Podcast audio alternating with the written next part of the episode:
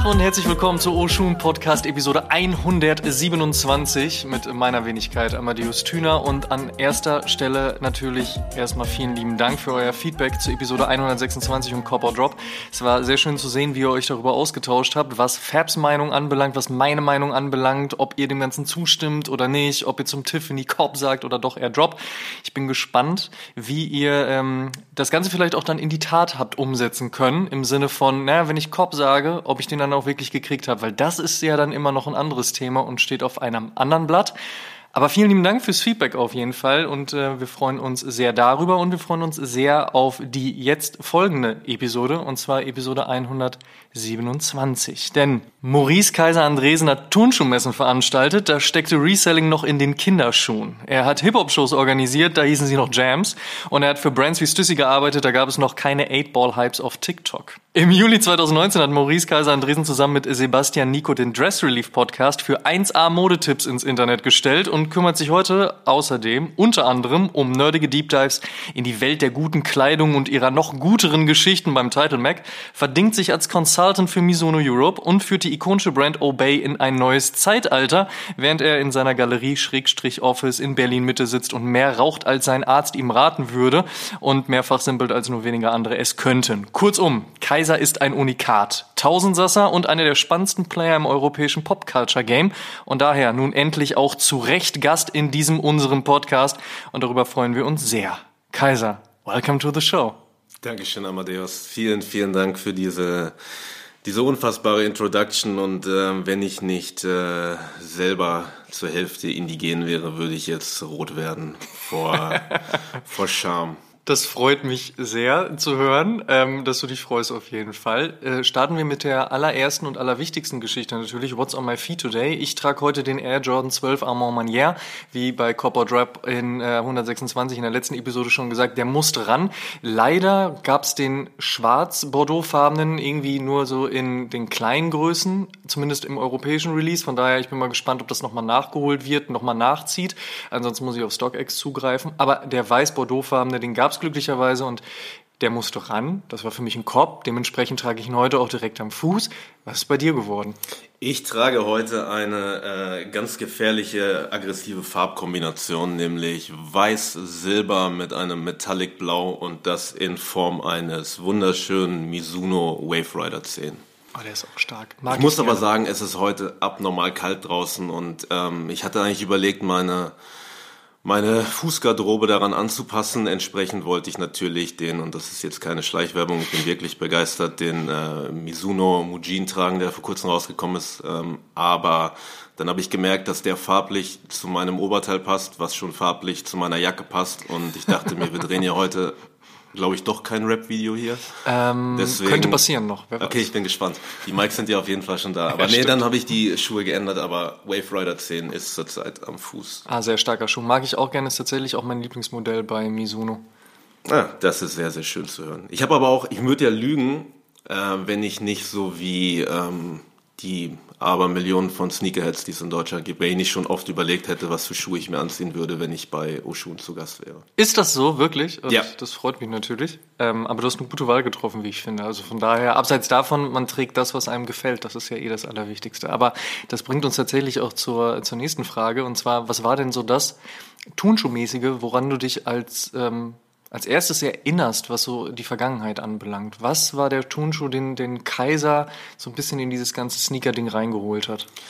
Boah, also für mich persönlich, ähm, das erste Mal, dass ich mir gesagt habe, ich brauche einen Schuh, also wirklich, ich brauche den nicht, ich möchte ihn, sondern ich brauche ihn. Hm. Das war, glaube ich, 1999. Ich glaube, da kam was 1999 oder 97, auf jeden Fall zu diesem Zeitpunkt kam ein Retro, es war 99, das fällt mir wieder ein, kam ein Retro des Adidas Superstar raus. Mhm. Und der wurde entsprechend in verschiedenen Hip-Hop-Magazinen, vor allem diesen, die kostenlos waren, in irgendwelchen Plattenläden, wo man sich als Kind rumgetrieben hat, beworben. Auch so mit Gewinnspielen. Ich habe bei allen mitgemacht, ich habe keinen gewonnen. damals 100, schon Els kassiert. 105, ja, damals schon Els kassiert, bevor es Els überhaupt gab. Ne? 150 Mark musste ich dann auftreiben und dann habe ich alle meine Magic-Karten verkauft auf dem Schulhof, was ich bis heute minimal bereue, aber ich habe einen Adidas Superstar bekommen und natürlich mit schwarzen Fatlaces.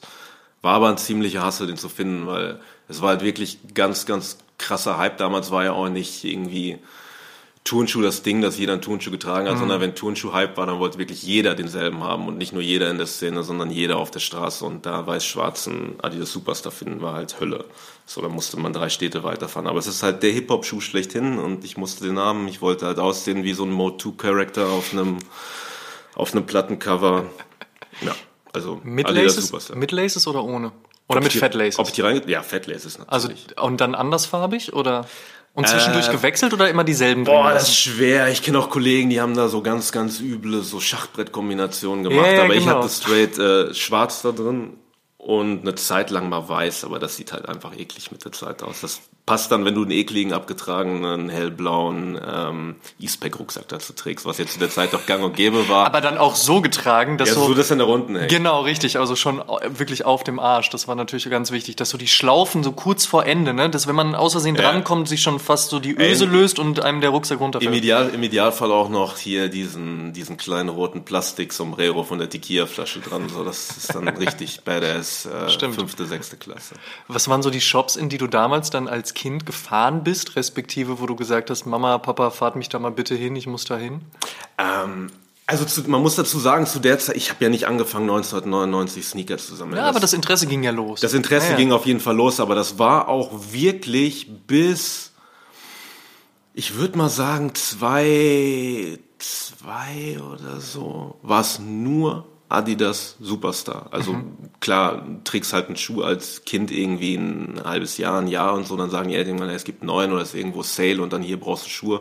Ja, es war nur Adidas Superstar. Ich habe erst einen weiß-schwarzen, der war dann durchgetragen, dann noch einen weiß-schwarzen, dann habe ich einen Adidas Allround gekauft. Das ist halt mhm. halt so ein, ich glaube, so eine alte Boxing-Silhouette. Ich glaube, es gibt Bilder von Muhammad Ali, wo er die trägt äh, weil der reduziert war und so ähnlich aussah, halt Hose drüber, dann sieht man nicht, dass er hoch ist und danach dann halt einen schwarz-weißen äh, Adidas Superstar hat meine Mutter mir aus dem Sale mal mitgebracht. Der war auch nicht so schön, aber ey, ist ein Adidas Superstar gewesen. Und dann kam halt der nächste Hip-Hop-Schuh und das ist Amadeus. Air Max 1, Air, Air Max 90, Nein, Air, Force One. Ah, okay, dann landest du. Dann kam, dann, ja, dann kam, dann wurden die, die T-Shirts länger. die, die New Eras wurden, äh, wurden tiefer gezogen. Nein, das habe ich nicht. Ich habe die immer getragen wie eine Flexfit, die New Era sah auch nicht so cool aus. Aber naja, auf jeden Fall dann wirklich straight Air Force One. Ja, äh, okay. Weiß-grüner, weißer, äh, weiß mit, noch ein weißer, noch ein weißer und dann ging das richtige Sneaker-Interesse los, was auch großen Shoutout auch den, den Herr hattest du auch schon mal im, im Podcast. Dann kam Sneaker King von Prinz Porno raus. Mhm. Und dann habe ich mir den Song sehr oft angehört und wir wissen ja, dass der gute Mann da ganz viele Schuhe nacheinander aufgezählt hat. Ja, Sowas definitiv. wie, äh, dann kam Nike Huarachi, der leichteste Laufschuh. Ich glaube erst, als Mom mir ein paar gekauft hatte, uh. Und das Lustige ist wirklich, so in dieser Air Force One Zeit bin ich irgendwann in, in, in einem Footlocker und ich sehe halt Huarachis da stehen habe halt ein paar Bilder im Internet gesehen, mal in einem Magazin, das auch von ihm mitdesignt wurde vom Porno, da Graphics von gesehen, aber hatte noch nie einen in der Hand und dann stand er da plötzlich für irgendwie 35 Euro. Mhm. Hatte ich damals nicht, weil Taschengeld Zeit, aber natürlich dann zu meiner Mutter, hey Mama, das ist der leichteste Laufschuh, habe ich in einem Song gehört. Und der passt mir auch. Ja, ja, ich habe Größe 45,5. Kein Problem. Ich habe Größe 42. Ich wollte gerade sagen, oha. Ja, damals noch weite Hosen, drei Sohlen reinging. Und dann war es ein Warachi. Dann äh, war halt auch richtig äh, Sneaker-Game, in Anführungszeichen. Dann ging das krasse Interesse da los und man hat wirklich eine Liste gemacht. Okay, ich habe jetzt einen Horachi, was gibt's noch für Sachen, die ikonisch sind? Und äh, ich weiß auch noch, da bin ich auch noch zur Schule gegangen, hatte ich irgendwann meine Liste abgearbeitet. Ah, okay. Und habe mir gesagt, ich habe alle coolen Sneaker, die es gibt. Weil ich halt äh, natürlich Air Force One, Adidas Superstar, Puma Disc, äh, Horachi, Air 180, Air Max 90, Air Max 1, Air Max 95. Das war damals meine Liste. Ist krass. Aber, aber ist eine gute Liste. Ja, ist, ist stabil, kann man drauf aufbauen. Liste, ja, aber, aber dann siehst du halt, wenn du dich damit beschäftigst, nee, Digga, da gibt's halt noch viel, viel mehr. Also, ich bin nicht so nerdig, dass ich wirklich gesagt habe, ja, ich will aber den aus dem Jahr, weil die Bubble ist da ein bisschen kleiner. Mhm. Aber du kannst keine Liste machen. Ja, und selbst schwierig. wenn du sagst, ich interessiere mich nicht für Sachen, die heutzutage rauskommen, du kannst auch keine Liste mit alten Sachen machen. Es Mhm. gibt zu viel, was zu gut ist. Aber das ist das Spannende. Wenn du einmal in dieses Rabbit Hole gefallen bist, dann kommst du da so schnell auch nicht wieder raus, weil dann dickst du halt da rein. Und klar, auch wenn dich vielleicht in dem Moment nicht interessiert, ähm, wie groß die Bubble ist oder ob es dann 1987er Release ist oder dann doch der Retro aus, weiß ich nicht, 2007 oder was auch immer, du fängst halt an, dich da so stark mit zu beschäftigen, dass du wirklich feststellst, wie viel es da gibt. Und ich meine, letztes Jahr, vorletztes Jahr waren es über 700 Releases pro Jahr. Da kommst du ja sowieso fast schon nicht mehr, mehr hinterher. Also es fühlt sich auf jeden Fall nach mehr an, das definitiv. Ich meine, wenn wir jetzt Anfang der 2000er sprechen, da war die Taktung natürlich noch eine etwas kleinere Ja, und klar. geringere, aber trotzdem sprechen wir auch über Schuhe, die dann auch schon ihre 15 Jahre auf dem Buckel hatten oder auch schon 20. Also da gab es ja dann schon auch einiges. Von daher ähm, kann ich das mit der Liste aber gut nachvollziehen. Was ist aber mit dir passiert, als du den Moment ähm, hattest, in dem du festgestellt hast, so scheiße, diese Liste ist eigentlich endlos? Naja, ey, das wäre doch traurig, wenn man wüsste, dass irgendwann alles, dass man irgendwann alles Cooles gesehen hat, so weißt du. Man macht doch jeden Tag die Augen auf und freut sich auf was Neues. Und genauso freue ich mich, wenn ich, ähm, also ich habe ich hab's natürlich auch noch, dass ich im Internet mir viel alten Stuff angucke, aber vor allem habe ich über die letzten Jahre viele Leute kennengelernt, die ähm, sehr krasse Sammlungen haben, die sehr, sehr dedicated sind, auch schon seit sehr langer Zeit. Und ich genieße halt wirklich kaum was so sehr, wie zu jemandem zu kommen und obwohl, äh, wie gesagt, ich bin nicht so tief in dem Thema Turnschuh mehr drin, dass es meinen ganzen Tag beschäftigt. Aber es gibt nichts verdammt Schöneres, als zu jemandem hinzukommen, der dir halt diesen Stuff zeigt, der ihm was bedeutet, der halt so einen Karton rausholt mit irgendwas, was du noch nie gesehen hast. Also wenn mir jetzt jemand Travis Scott John zeigt, so fall ich nicht vom Stuhl von, so das juckt mich nicht. Aber äh, großer Shoutout auch an jemanden, den ihr vor kurzem zu Gast hattet, an äh, die gute Sneaker Queen. Das ist so jemand. So wenn ich bei der guten Dame, die ich auch inzwischen als äh, gute Freundin bezeichne, wenn ich da vorbeigehe und selbst wenn ich nur im Flur stehe, so, da sehe ich irgendwelche Namen auf einem Karton stehen und instantly äh, bin ich wieder komplett drin. Aber das ist das, das ist das Thema Turnschuh, aber allgemein, finde ich. Ich glaube, wenn du das Leuten halt richtig erklärst und nicht sagst, ja, hier sind limitierte Schuhe, so, Digga, da ist jeder fasziniert von. Als das Sneaker Freaker ja, Buch ja. vor drei Jahren rauskam oder so. Ich habe das, ich habe das, ich, habe das meine, ich habe das mein, äh, ich habe das meiner Mutter so gezeigt. So, Mhm. so, hier, guck mal, jetzt verstehst du, warum ich damals Schuhe in 45 haben wollte, so. Und die versteht das auch, so, weißt Mhm. du, weil halt eine Kultur dahinter ist und das mehr ist als nur, ja, als die Botte am Fuß. Naja, nur mehr als das Produkt. Genau, als das die- Produkt. Die Story Nicht halt, nur Kapitalismus, alles hier. Im besten Falle. Auch wenn die Brands natürlich wissen, wie sie uns kriegen, das äh, steht mal außer Frage. Ja, it takes two to tango, ne? Also wir sind nicht, wir sind nicht so unschuldig. Kulturell gesehen, was war so das, was man äh, damals noch als Subkultur bezeichnet hat, wo du gesagt hast, ähm, das gehörte für mich dazu? War es das Skateboarden, war es ähm, Punkrock, war es, und du weißt schon, worauf es hinausläuft, war es Hip-Hop? Also in, in Deutschland ist es ja so, viele Leute kommen irgendwie vom, vom Skateboarden. Ich meine, die meisten Schuhe, die heutzutage irgendwie das, der heiße Stuff sind, oder die halt als Sneaker bezeichnet werden, ist halt kein Skateboard-Schuh. Also Skate hat, ich habe im Skateladen gearbeitet, habe nicht geskatet, aber da gearbeitet und das sind halt Ethnies, äh, East, America, whatever. Ähm, bei mir kam es dadurch, wie gesagt, was ich schon sagte, mit dem Adidas Superstar, ich wollte halt aussehen wie Leute auf Plattencovern, wie Graffiti-Character. Also es ist halt Hip-Hop gewesen. Bei Hip-Hop ist immer das Ding, auch wenn das eine Musikrichtung ist, die halt wirklich aus dem, aus dem Nichts eigentlich kommt, die sehr viel, also die sehr, sehr politisch auch ist. Ähm, da hat das schon immer eine große Rolle gespielt, sich darzustellen. Und wenn man äh, authentisch zu sein und dazu zähle ich aber auch darzustellen, was man sein will. Also extrem flashy anziehen, obwohl man halt nicht äh, aus diesem Background hat. Und ähm, ja, für mich war es immer, ich will mich so anziehen wie das, was ich repräsentiere, das, wofür ich stehe. Und damals war es Hip-Hop entsprechend. Ähm, Rucksack mit Blackbook, Flexfit-Mütze schräg auf und ein Hoodie und Adidas Superstar. Also es kommt wirklich daher. Und wie gesagt, auch die Referenz äh, mit Prinz Porno so, es fällt immer wieder darauf zurück. Kam bei dir der Switch vom amerikanisch geprägten Rap oder schon direkt vom Deutschrap?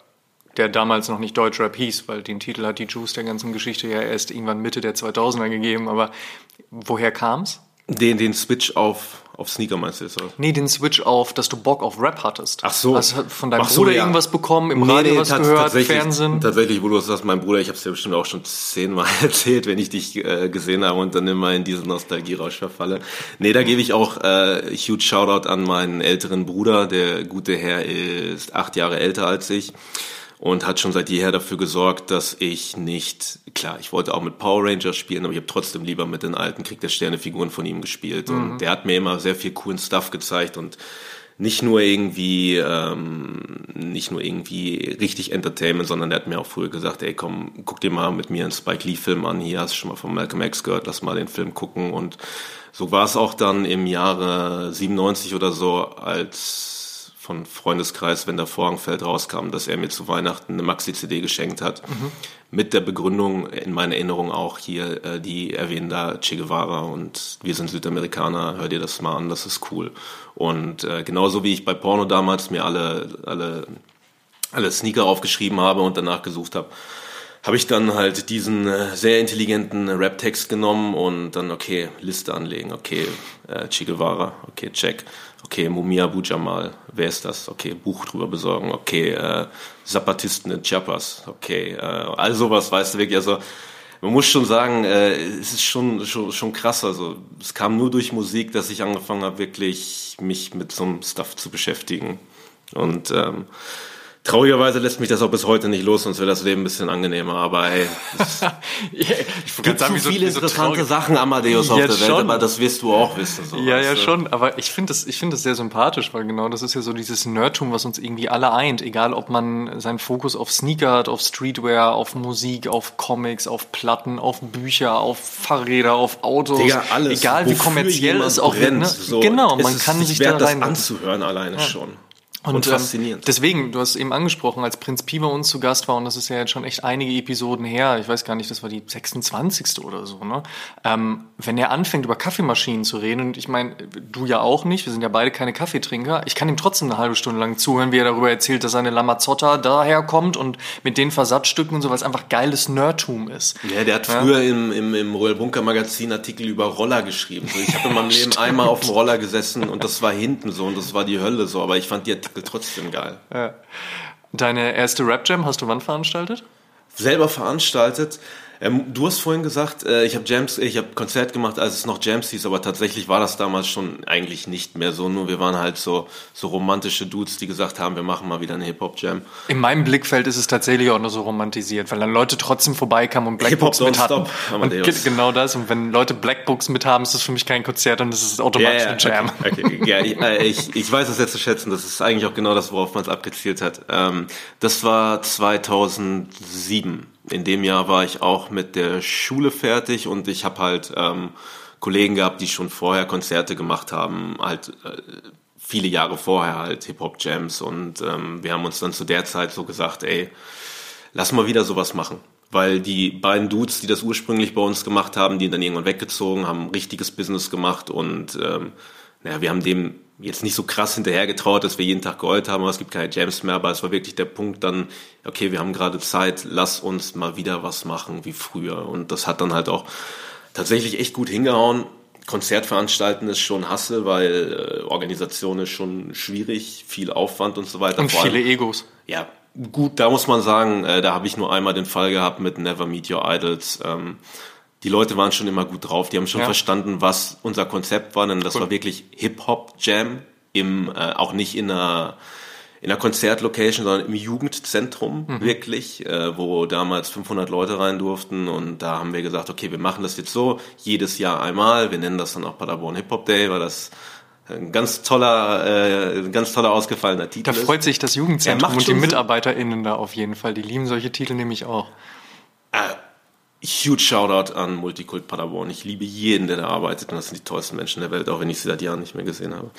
Ähm, naja, auf jeden Fall haben wir dann, äh, sind wir das dann mal angegangen, haben geguckt, okay, wer kann das machen? Okay, du machst die Promo, das war dann ich. Hier, ich habe die Kontakte für die, die Acts, die hole ich ran, das war der Kollege und das war wirklich nice und ein Ziel war eigentlich auch, wir, wollen, wir haben immer gesagt, wir wollen es nicht teurer als 10 Euro machen, alleine weil das dann diesen Jam-Faktor mhm. halt beibehält, dass man auch mal sagt, okay, ja, komm, gehe ich hin und tagsüber Graffiti, wir hatten dann aus Stuttgart äh, die Ikone Scotty 76 da, wir hatten tagsüber Open Mic und all sowas und das ging fünf Jahre gut, wie gesagt, 2007 bis 2012, ein bisschen andere Zeit so.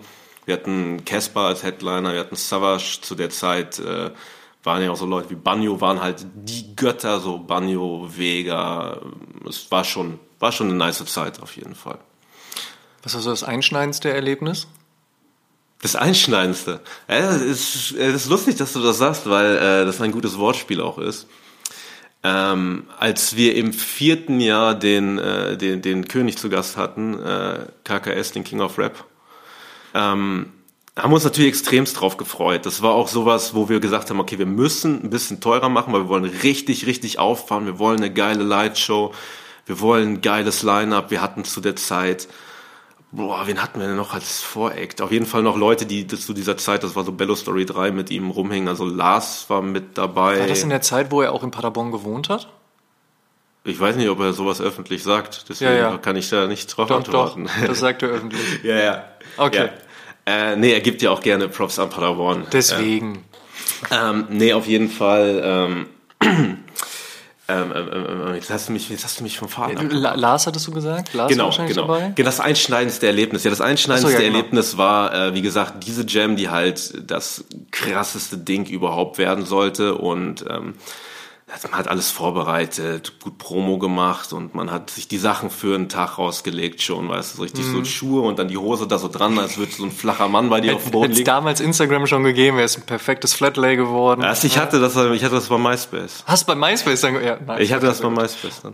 Äh, nein, aber auf jeden Fall, apropos einschneidendes Erlebnis und dann zwei Tage vor in der Nacht äh, ist mein Magen gerissen und ich habe die geilste Jam in meinem Leben, die ich veranstaltet habe, im yeah. Krankenhaus verbracht. Wirklich scheiße. Ja, ähm, es gibt bei YouTube auch noch ein Video, wo, wo der, der, der König äh, mir Shoutout gibt ins Krankenhaus und all sowas. Aber die schönste, die coolste Jam, die ich eigentlich, glaube ich, veranstaltet habe, ich war nicht da, ich kann es nicht sagen. Beziehungsweise, das klingt jetzt blöd, wenn ich sage, die ich veranstaltet habe. Das ist ein Ding, das niemals ohne alle, alle anderen da stattgefunden hätte. So, ähm, aber die habe ich leider verpasst. Aber ich glaube, das war die coolste Jam. Und einschneidend war es definitiv, weil ich ein Skalpell in den Bauch bekommen habe, Amadeus. oh Mann, ey. Ja, das sind auch so Stories, die man eigentlich nicht braucht, aber die man dann trotzdem hat. Ich kann mich auf jeden Fall auch noch an einige dieser Jams erinnern. Ich ähm, komme ja, oder wir sind ja nicht ganz weit voneinander entfernt aufgewachsen. Also von daher war mein Einzugsgebiet durchaus auch Paderborn mit dabei. Und dementsprechend war ich auch auf einigen dieser Jams und Shows, auch im Multikult. Ähm, wie kam es denn bei dir dann zu diesem Switch von ich veranstalte Jams beziehungsweise musikalisch geprägte Shows, nennen wir sie mal so, hin zu Tonschuhmessen? Ähm, ja, fließender Übergang wieder. War es wirklich ein fließender Übergang? Es ist ein ganz krasser ja? fließender okay. Übergang und ich habe auch letztens ähm, man reflektiert ja oft über Dinge, die man macht und ich habe wirklich gemerkt, auch wenn äh, mein, mein, mein Lebensweg oder meine Karriere, ähm, wenn er jetzt nicht irgendwie Abschluss nach Abschluss gekommen ist, so, mhm. ich meine, ich habe schon meine Bildung, das ist alles cool, aber dass ich trotzdem ähm, immer Sachen gemacht habe, dazu Stuff gelernt habe und das dann mir gedacht habe, okay, das kann man auch auf was anderes anwenden. Mhm, verstehe. So ähm, habe ich halt damals gelernt, wie Konzerte veranstaltet werden, auch wenn ich äh, da eigentlich nur der Promo-Guy war, der halt damals das neue Social Media äh, befeuert hat und da gehostet hat und Aufbau und sowas. Ähm, habe ich auf jeden Fall gelernt, wie man straight arbeitet, wie so ein Ablauf sein muss, wie man halt, äh, wo man Sachen mieten kann. Es mhm. ist halt wirklich ein Ding. Ich meine, klar, am Ende des Tages Veranstaltung, okay, ich brauche einen Raum, ich brauche Werbung, so, aber lernen mal das alles rechtzeitig ranzukriegen, lernen einfach mal so zu arbeiten und das habe ich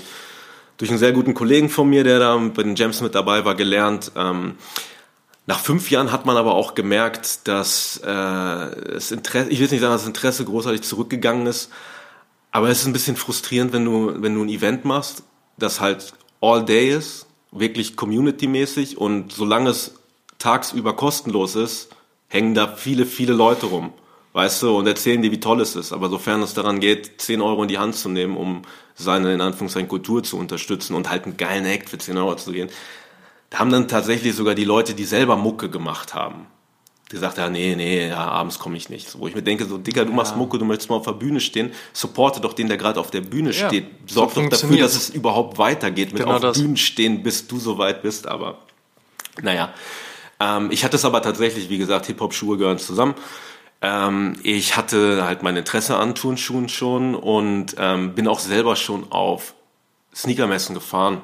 Ähm, das habe ich dann entweder mit meinem alten Chef aus meinem alten Laden damals gemacht, dass man halt nach Berlin gefahren ist mit so altem Auto mit Loch im Verdeck, so weißt du, prasselnder Regen, aber man will halt zum Soulmart fahren und kauft sich dann da einen Agassi für 30 Euro, aber du merkst halt, okay, krass, es gibt halt Leute, die dieses nerdige Interesse haben, die gibt's zuhauf. Nur halt nicht da, wo du bist, so musst du halt dahin fahren, aber das macht man dann natürlich auch gerne, so.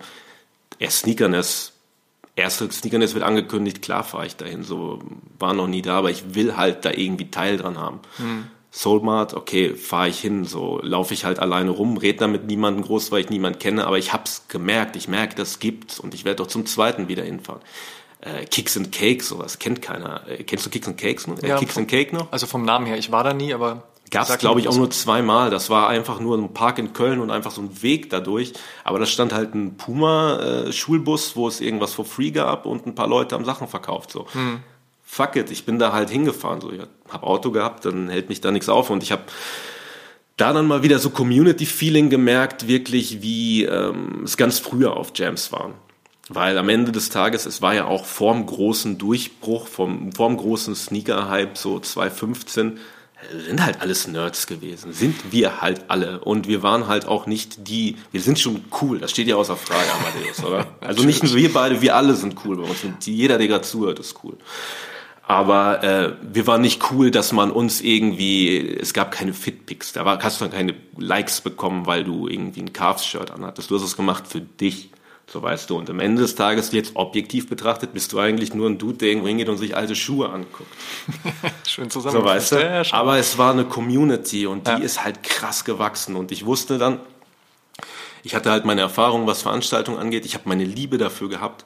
Und ich habe gemerkt, dass so viele Leute über Turnschuhe geredet haben, aber niemand ist dahin gefahren. So. Köln ist zwei Stunden so. Wenn dir das Spaß macht, fahr dahin. Dann habe ich mir, okay, wenn du zu faul bist dafür, dann bauen wir jetzt hier eine Szene auf und ich gebe hier den Leuten die Plattform und mache die heiß darauf, dass sie vielleicht bald auch nach Köln, nach Berlin fahren oder whatever so. Aber ich bringe jetzt diese Sneaker, diese Sneakerwelt hier hin. Und dann habe ich halt meine erste Messe 2013 direkt äh, nach, dem, nach der letzten Jam halt, also ein Jahr darauf, in Bielefeld veranstaltet. Und, Und rest is history. Und rechnerisch gesehen würde Kicks in the Hall dann ja dementsprechend zehn Jahre feiern. Exactly. Ähm, im, im, Im März. Ich habe auch vorhin versucht durchzuzählen, wie viele Veranstaltungen ich wirklich gemacht habe. Klar, da kam irgendwann, äh, irgendwann Covid und man konnte eh nichts veranstalten und das Thema Kicks in the Hall ist halt auch seit, ähm, ich würde jetzt mal sagen, seit Covid durch. So, ich habe mir, ich brauche immer irgendwelche Outlets und suche was anderes, dann kam halt Grass Relief und sowas. Aber ich habe, glaube ich, insgesamt 13 Veranstaltungen. So. Ich weiß es leider gar nicht mehr. Ich habe auch alle Poster bei mir zu Hause, ich hatte die auch mal alle gerahmt, aber ich müsste wirklich mal nachzählen. Und als du dann nach Dortmund gezogen bist, ist die Kicks in the Hall mitgezogen oder wie kam das? Naja, das Ding ist schon immer gewesen. Also ich bin, ich bin ganz ehrlich so und das wird ja bei dir äh, auch so sein. Ich habe mir irgendwann gedacht, ich würde gerne irgendwann in der Zukunft Geld mit Sachen verdienen, die mir Spaß machen. Das ist auf jeden Fall Das sollte ein guter ja, Anspruch. so ja. sollte ja der, der Ja, ja. ideale Anspruch im, im Leben sein.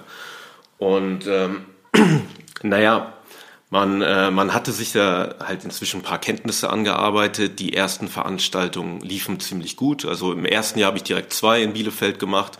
Und im zweiten Jahr habe ich mir direkt gedacht, ey, ähm, es ist echt cool, es kommen voll viele Leute. Ich hatte sau viele Holländer immer da, klar, Grenze ist ja auch nicht so weit, aber Berliner, alles Mögliche, so weißt du.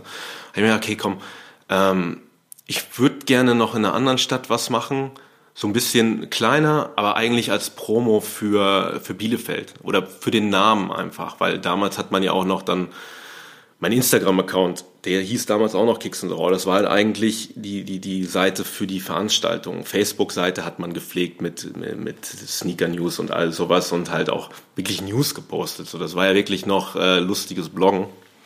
Da habe ich mir gedacht, komm, ich mache jetzt mal was in Düsseldorf, weil ich da auch Homies hatte und ähm, ein Bekannter von mir, der einen Club äh, hatte in Paderborn, ist rübergezogen, hat da einen neuen aufgemacht, dann konnte ich die Location nutzen.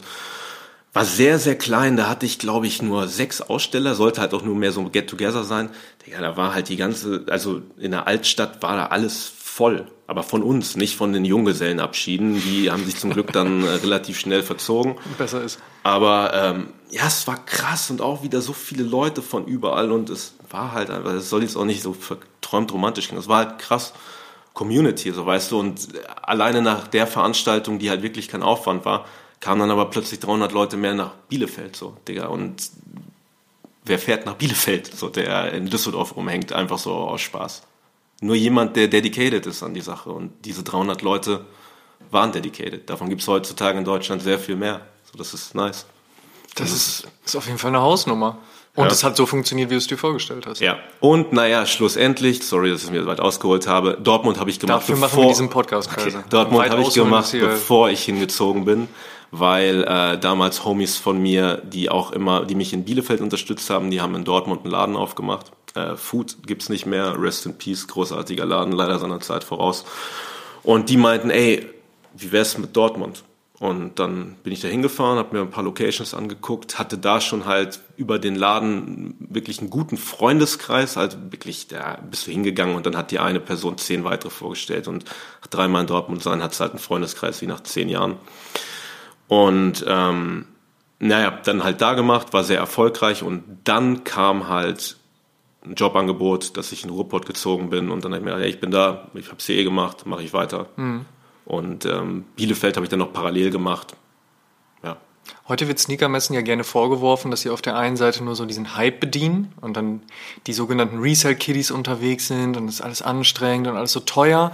Dann wiederum sagen andere aber, na ja, es ist immer noch irgendwie ein Platz, ein Ort für Community, wo wir uns treffen können und irgendwie gehen die Leute in einer Schnittmenge da raus und man hat nicht das Gefühl, dass jetzt der Überhype dabei ist, im Sinne von, das war die beste Messe, die ich jemals gesehen habe, aber auch kein, ach, ich will da nie wieder hingehen. Es ist irgendwie so ein, so ein, so ein ja, Durchschnitt eigentlich, wenn man so möchte.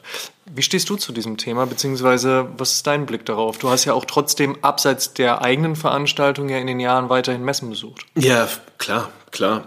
Das Schöne ist ja tatsächlich auch, dass es ja wirklich, ähm, also ganz besonders zu der Zeit, als ich angefangen habe, da kannten sich ja auch alle untereinander. Je alle Veranstalter kannten sich. So bevor ich die erste Messe gemacht habe, habe ich äh, mit habe ich mit den Kicks and Coffee Jungs gelabert. Ich habe mit Hikmet gelabert. Ich habe damals mit dem Sneaker Freaker Team, das die Sneakerness gemacht hat, gelabert und denen gesagt, Leute, ich respektiere, was ihr macht, so ich supporte das, ich komme dahin.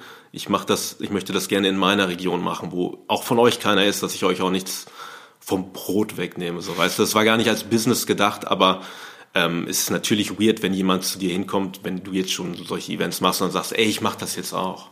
So, ja, weißt du, und so wollte ich gar nicht wirken. Ja. Ich wollte nicht wie einer wirken, Respektvoll der, einfach. Der, der, der sieht, dass bald äh, Kohle in diesem Business ist und da irgendwas machen will. Ich habe ja auch keinen Background jetzt, wie beispielsweise die Sneakernest wurde von, das, wurde von Sneaker Freaker quasi veranstaltet. Das ist ein Name, so Soulmart, Soulbox krasser Name, Kicks and Coffee, das super Team dahinter mit Baller damals mhm.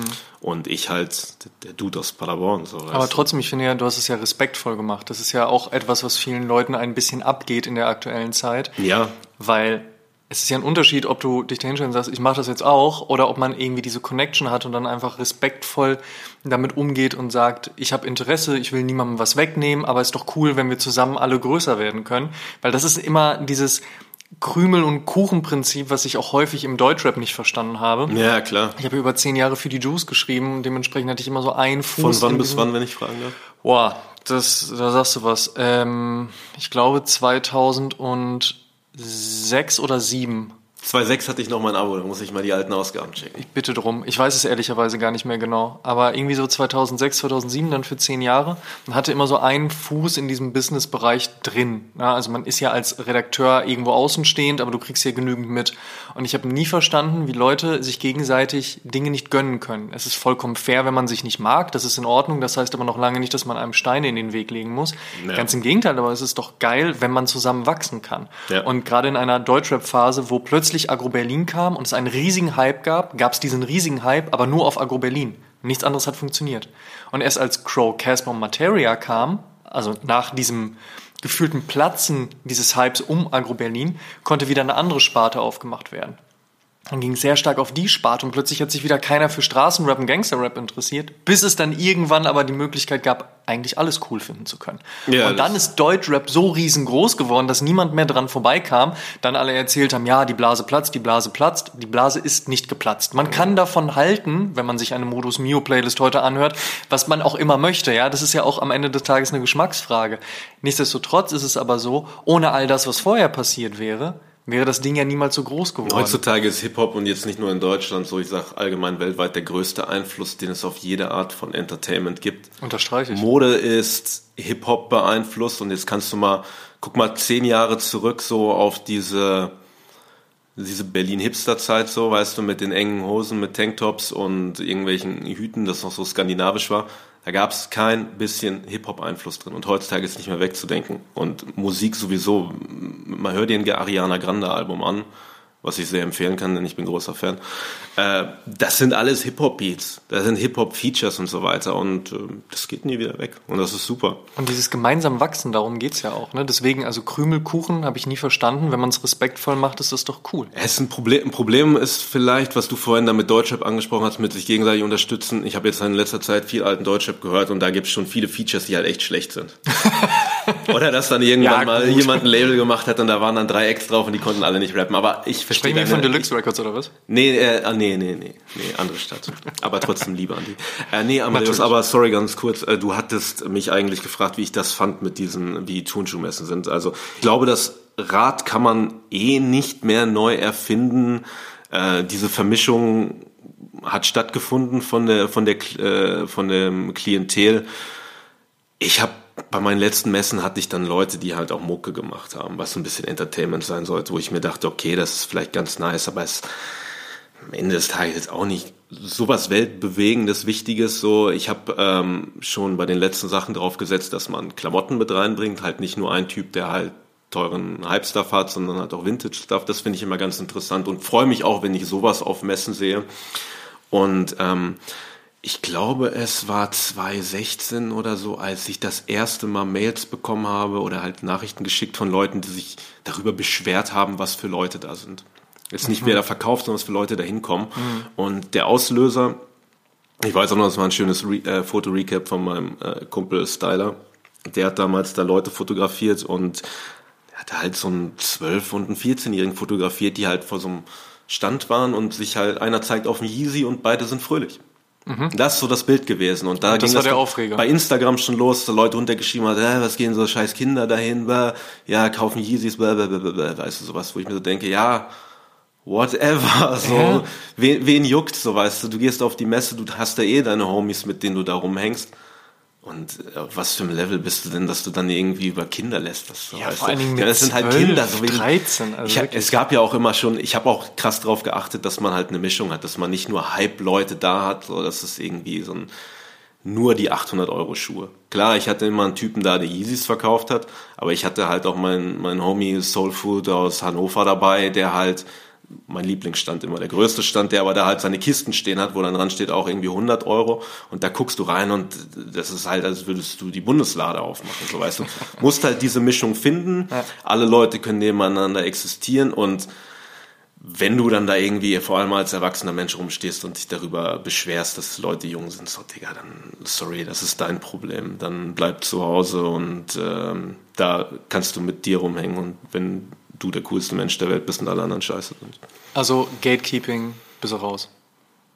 Ich bin krasser Gatekeeper mein Leben lang gewesen, Digga. Ich habe ich hab meine Dunks fast alle verkauft, als Leute mit als Sneaker halb losging, so weißt du, so, so Crow-Zeit, komplett Banane, Digga. Was meinst du, was der heute für Kohle für gekriegt hätte? Aber es ist mit, viel, mit vielen Sachen in meinem Leben so gewesen, dass wenn Leute Supreme, so weißt du, Crow wieder. Es kommt alles auf Crow zurück. Crow ist an allem schuld. Ja, eigentlich ist ja äh, Rockstar an allem schuld, weil Crow ja keinen Plan hatte und Rockstar dem alles gegeben hat. Ja, aber Rockstar hat ja Plan, deswegen respektiere ich das ja. ja genau. Ich respektiere. Achso, du respektierst Crow nicht, weil er keinen Plan hat, aber das groß gemacht ich hat. Ah, ja, okay. Ich respektiere Crow für seinen Erfolg und als Künstler. Ja, ich, glaube, also ich habe nie viel Muck davon gehört. Also kein, er wirklich keinen Disrespekt so, aber er war, beziehungsweise Easy Video war der Grund, dass in Deutschland die Leute plötzlich nicht direkt Air Max 90 Infrared wollten, sondern die wollten bunte Sneaker. Mhm. Weißt du? Die, die wollten dann äh, Carabini, du, du kennst Ach, das die so. Carabini weißt du? und Air Force Ones. Und zu der Zeit beispielsweise, Definitiv. ich habe dann auch, äh, ich habe mein Carabini ja nicht mehr aufgesetzt. so, weißt, ich habe mein Supreme Stuff dann äh, teilweise verkauft, weil dann auch diese Golfwang-Zeit war, wo in Deutschland dann plötzlich alle die Tube Socks hoch hatten. Nicht, weil sie das verstanden haben, sondern einfach nur, weil das das Modeding war. So weißt du, Tumblr, mhm. YOLO-Zeit. Aber, aber das ist keine gute Eigenschaft. Und das ist eine Eigenschaft, die ich aber auch über die Jahre abgelegt habe, denn das Wichtigste ist, im Leben mal zu reflektieren. So. Es sei denn, man ist äh, so wie Flair, beziehungsweise so wie die Straße und kann nicht reflektieren. Shoutout an ihn. Das ist äh, jemand, von dem ich sehr ich gerne Musik höre und nur an der Line gewesen, ich, zitieren ich, ich, ich habe darauf gewartet. Es hat ungefähr knapp 40 Minuten gedauert, bis es den Flair-Shoutout gab. Aber ist gut. Shit, wir reden schon 40 Minuten. Sorry, Amadeus. Ey. Ah. Ganz im Gegenteil. Ähm, das heißt Altersmilde, Altersweisheit. Weisheit. Ja. Ja, es ist einfach, mit der Zeit wird einem einfach klar, wie das Leben entspannter wird. Und das Leben ist entspannt, wenn du dich nicht über Stuff aufregst, der keine Rolle spielt in deinem Leben. Hm. Was freut dich heute noch, wenn du dir die Sneaker- und Streetwear-Szene anschaust? Du arbeitest ja aktiv drin, ne, als Consultant für Mizuno, selbst äh, Push to Obey, ähm, Dress Relief, den Podcast, der existiert. Du äh, planst, so wie ich dich kenne, planst Darf ich du, kurz in eigener Sache Werbung machen? Immer, dafür ist der Podcast. Bald, bald kommt die große Dress Relief Silvester Gala. Die müssen wir nachholen. Die kommt noch. Also wir haben ganz lange nichts mehr gemacht, aber eine große Sache kommt und äh, freut euch drauf. Sehr gut. Und wie, ne, anknüpfend an das auch, so wie ich dich kenne, es gibt immer irgendein Projekt, an dem du arbeitest. Ich kann nicht anders. Und Alter. vieles, gefühlt 99 Prozent, hat ja immer in diesem Kontext auch stattgefunden, beziehungsweise findet in diesem Kontext statt. Wenn du ähm, dich morgens an den Schreibtisch setzt, das Telefon in die Hand nimmst oder halt eben in dein Office fährst, was auch immer, worüber freust du dich? Allgemein im Leben? Allgemein und in Bezug auf die Sneaker, Streetwear, Mode, Fashion, Popkulturszene. Ich freue mich, ähm, also der Zug ist meiner Meinung nach abgefahren, dass man äh, sagt, okay, das ist die geilste Subkultur, die es gibt, wo man, sofern man da irgendwie Interesse dran zeigt, äh, in Rabbit Hole fällt und lernt. So, das ist halt nicht mehr so. Es ist halt ein Mainstream-Ding in general. Ähm, was mich aber unfassbar freut, ist, ähm, dass ganz, ganz viele Leute, die ich noch aus der Zeit kenne, bevor es ein Mainstream-Ding war, als es wirklich noch nerdig war, dass die ähm, sich eine Karriere aufgemacht äh, aufgebaut haben, indem sie einfach Interesse hatten an Sachen, die wie Sneaker, die ihnen was bedeutet haben und dran geblieben sind. So, weil jeder hat mal irgendwann in seinem Leben bestimmte Interessen, die auch mit der Zeit wieder weggehen, aber teilweise jetzt nach, also ich habe 2013 mit dem Messen angefangen, entsprechend 2012 angefangen, Leute anzugehen, so mit Stores zu reden. Ich habe aber schon 2008, als ich im Skate Shop gearbeitet habe, bin ich schon auf ähm, Trade Shows, Fashion Week und sowas gefahren. Äh, aber inzwischen sehe ich Leute halt in sehr hohen Positionen, die damals im Laden standen. So, die ich da kennengelernt habe, die sich da für nerdigen Stuff interessiert haben, da richtig für gebrannt haben. Und heutzutage sitzen die auf den Stühlen vor dem Rechner, wo entschieden wird, wo es mit weltweit bekannten Marken hingeht. Das ist krass, weil ähm, man, man kennt es ja so, du gehst zur Schule, bist mit Schule fertig suchst dir einen Job kaufst dir irgendwann ein Haus, alles cool. So, so sollte das ablaufen. BWL studieren, hätte ich mal machen sollen, wäre super gewesen. Aktentasche, Anzug und so weiter. Aber es ist halt heutzutage nicht mehr so. Und ähm, ich meine, wir sind jetzt keine Künstler, die ihr Äußerstes nach außen tragen, so, aber wir machen halt schon Sachen, auf die wir Bock haben, die wir lieben, die wir verstehen, die wir den Leuten nahebringen wollen. Und ähm, so eine solche Jobmöglichkeiten hast du hättest du früher nicht bekommen. So, ich habe meine Aus meine meine Ausbildung neben Uni und Schule ist eigentlich Konzerte machen Turnschuhmessen veranstalten, immer mehr Wissen aneignen. Und heutzutage, ja, Podcast zwischendurch mal ein bisschen aus Fun und äh, heutzutage lebe ich von dem, was ich liebe, so. Hätte ich mit 15 nicht vorgestellt, hätte ich mir aber gewünscht, so. Und hätte ich gewusst, dass es so kommen kann, dann hätte ich auf jeden Fall ein entspannteres Leben gehabt. ich ähm, hatte, dies, hatte diesen Moment und darüber habe ich äh, tatsächlich mit, mit Falk auch vor einigen Monaten mal drüber gesprochen, als ich ihn im Fernsehen gesehen habe, wie er damals auf Viva und später Viva 2 moderiert hat und über Hip-Hop gesprochen hat, dachte ich so, Und du denkst ja, wenn du jemanden im Fernsehen siehst, ist der Typ steinreich oder muss steinreich werden. Falk hatte ja, immer dieselben Kapperjacken an, genau. der war, glaube ich, nicht so reich. Nee, und, und er, hat, auch, er musste darüber auch sehr lachen. Aber du denkst als Kind natürlich, du kommst von der Schule und guckst es und dann moderiert jemand, aber über eine damalige Subkultur Richtung Mainstream, die aber gerade wenn du aus einer Kleinstadt kommst, jetzt auch noch nicht jeden juckt, so, ne? wo du häufig ja irgendwo ein Natürlich. bisschen alleine bist. Und dann ja, siehst du jemanden und denkst so, ey, der hat da irgendwie einen Job mit sowas das hat mich schon motiviert, dass ich dachte, vielleicht klappt das ja irgendwie mit dem, was einem Freude bereitet, auch irgendwann mal sein Leben bestreiten zu können. Falk ist ein sehr, sehr gutes Beispiel, was du da sagst, weil ich nämlich auch, äh, Viva 2 Supreme war für mich die krasseste Sendung überhaupt. Er war der krasseste Dude, der halt so nicht aussah, als käme er gerade aus der Maske, nicht so wie die anderen Viva-Moderatoren, der halt entweder eine weiß-schwarze Adidas Trainingsjacke getragen hat oder zwei verschiedene Kappa Trainingsjacken und äh, Trainingsjacken und ein Beanie mit, mit dem Schirm dran, so jede Folge, so weißt du. Aber der hat halt, das, das ist ein Journalist. Ja, definitiv. Das war er damals schon. Ja. Und ich hatte immer schon, eigentlich mein Traumberuf war Journalist, so, da hatte ich immer Bock drauf, aber NC, Privatschule, bla bla bla bla. Ähm, aber Falk ist jemand, zu dem man, wenn man sich für Subkulturen früher erzählt hat, schon krass aufblicken konnte, so weißt du. Das ist, Falk ist Hip-Hops Markus Kafka, so weißt du. Sehr schön. Markus Kafka, auch großartiger Journalist auf jeden Fall, auch, äh, also in dem anderen Bereich, weil er ja immer eher Richtung, ich würde sagen, Alternative Rock, auch so Wave-Geschichten immer. Seine Sendung hieß Two Rock, also ja. Genau, und immer mit Blick auch so auf das, was so im, im Wave-Bereich passiert oder England halt eben, ne? Aber auch da großartig, was da passiert ist. Ähm, was ich halt daran so schön finde, wie du es nämlich auch erzählst, ist es ja auch eine Analogie. Und ich glaube, das, was dir und mir ähm, passiert ist im Positiven, passiert da draußen auch ganz vielen Leuten. Was halt total schön ist, weil du einfach diese Möglichkeit hast, mit dem, wofür du dich früher interessiert hast, heute ein, ich sag mal, Business zu kreieren. Business klingt immer so negativ, so als ob man irgendetwas ähm, nur wegen des Geldes macht. Und das ist ja ganz im Gegenteil der Fall. Viel schöner ist es doch, wenn es Leute dann auch prägen können, die ja auch Ahnung von der Kultur haben, weil sonst landen wir bei diesen unsäglichen äh, Werbespots von Aldi und Lidl, wo man denkt, man macht jetzt was mit Rap, jemanden davor steht, der macht Yo Yo Yo und dann ist es, wie sagt die Jugend so schön, cringe as fuck. Also das ist ja ganz schlimm und ich habe es tatsächlich auch erlebt, dass Leute derlei Dinge gepitcht haben ich dann gesagt habe, so, das, das, das funktioniert nicht, das funktioniert nicht. Ja, aber warum nicht? Die Klicks sehen so aus und unser Budget und dies und das. Und dann ist halt immer die Frage, was hat das denn für einen kulturellen Hintergrund? Weil die Leute, die aus dieser Kultur kommen, verstehen das und sehen, dass das Bullshit ja, ist. das ist das Ding.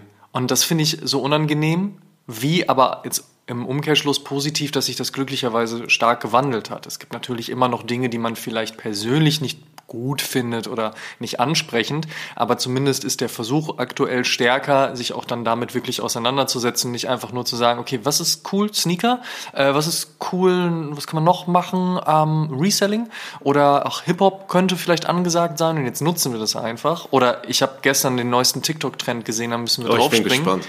Ne? Äh, nee, ich habe glücklicherweise keinen gesehen, weil ich also. flippe sonst irgendwann aus, aber Stussy 8 Balls hatten wir im Intro auch schon, ne? Und dass dann irgendwann alle anfangen, nur noch darüber darüber zu reden und das dann wie so Memes, weißt ich du? Sobald ein Meme halt bei irgendeiner Corporate, äh, bei einem Corporate-Unternehmen ja. gelandet ist, wusstest du, das ist nicht mehr cool.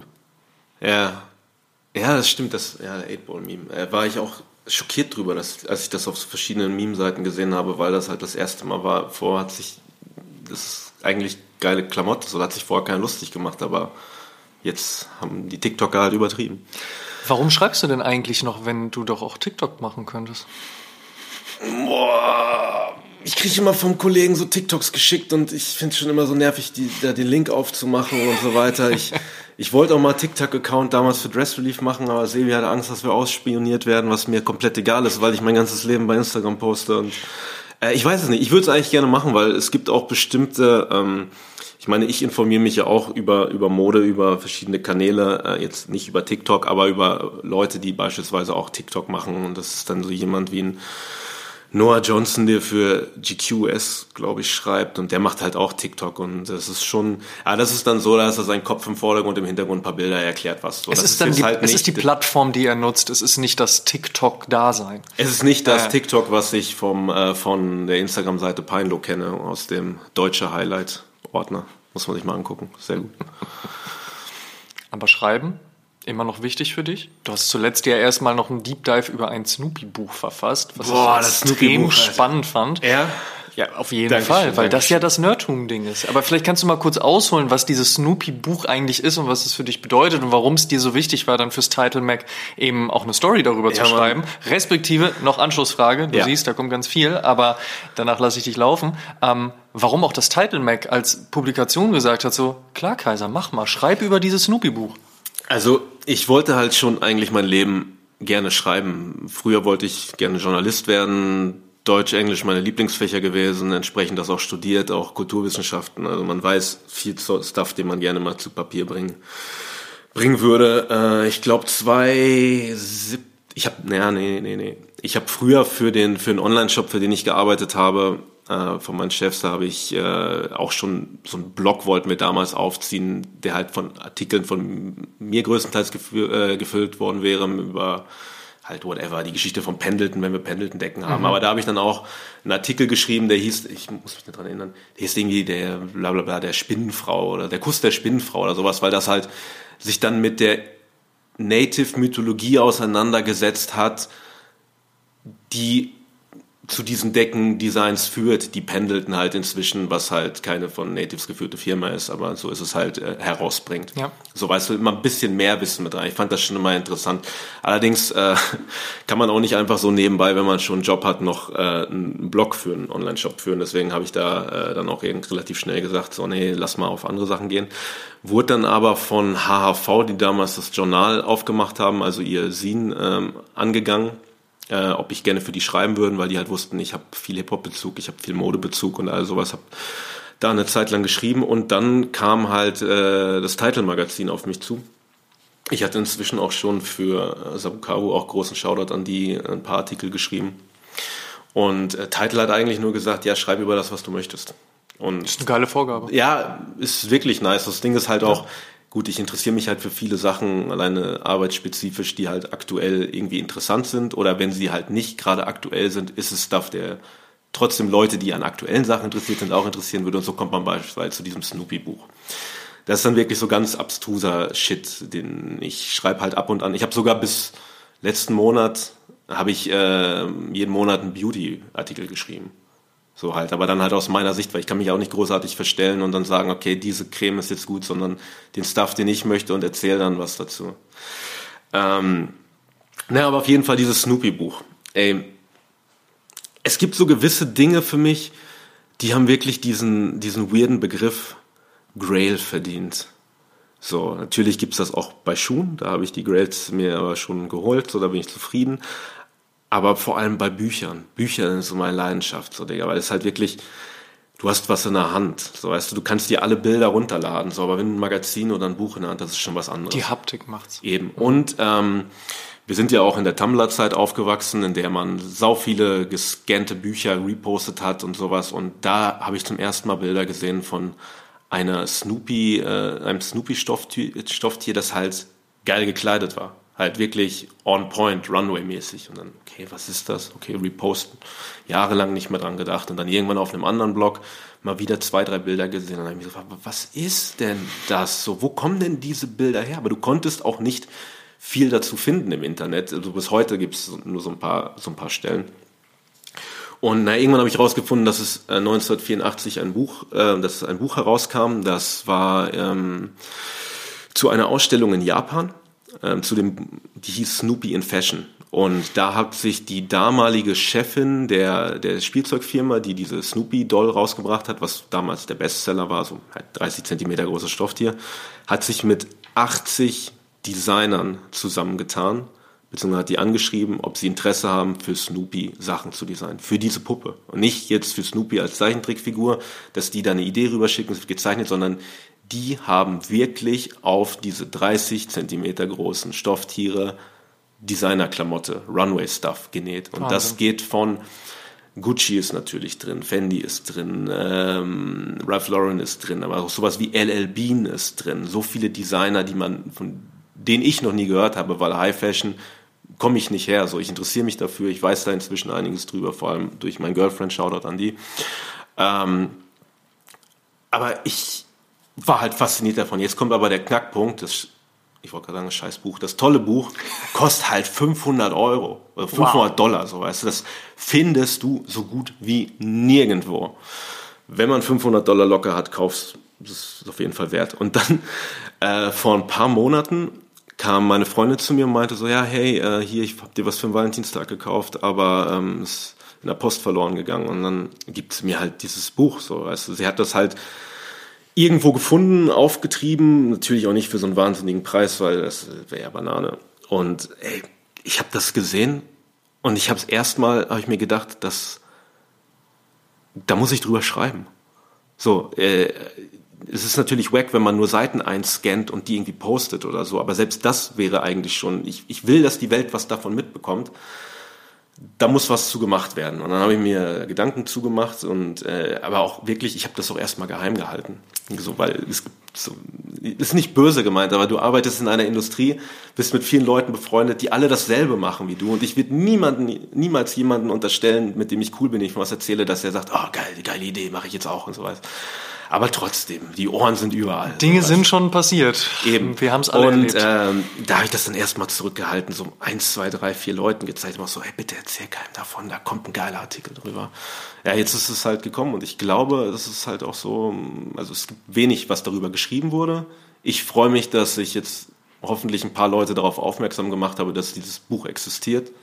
Denn, Digga, guck dir ein Bild davon an und du hast halt Freude. Also ich habe ein paar Leuten Freude gebracht, ich bin zufrieden. Ja, ich durfte es ja auch sehen und muss sagen, ich finde es so obskur und so spannend. Und das ist genau wieder dieses Nerd-Ding auch. Also erstmal die Idee Snoopy und dann aber mit der mit dem Modeaspekt einzukleiden, dass dann die DesignerInnen mitziehen und wirklich was dafür machen. Vor allem 1984, genau. das ist ja eine Zeit, ja, ja. in der es halt äh, Kollabos gab zwischen solchen Industrien. Genau das und außerdem, du hattest ja auch abseits von Print und TV kein Medium, worüber du hättest es zeigen können. Ja, eben. So, das heißt, kann ja sein, wenn der Printartikel rauskommt und keinen interessiert und kein Fernsehbeitrag stattfindet, dann hast du vielleicht mal eine Ausstellung gehabt, aber das war's. Und dass man diesen, dass man das trotzdem so auf sich genommen hat, finde ich extrem bemerkenswert.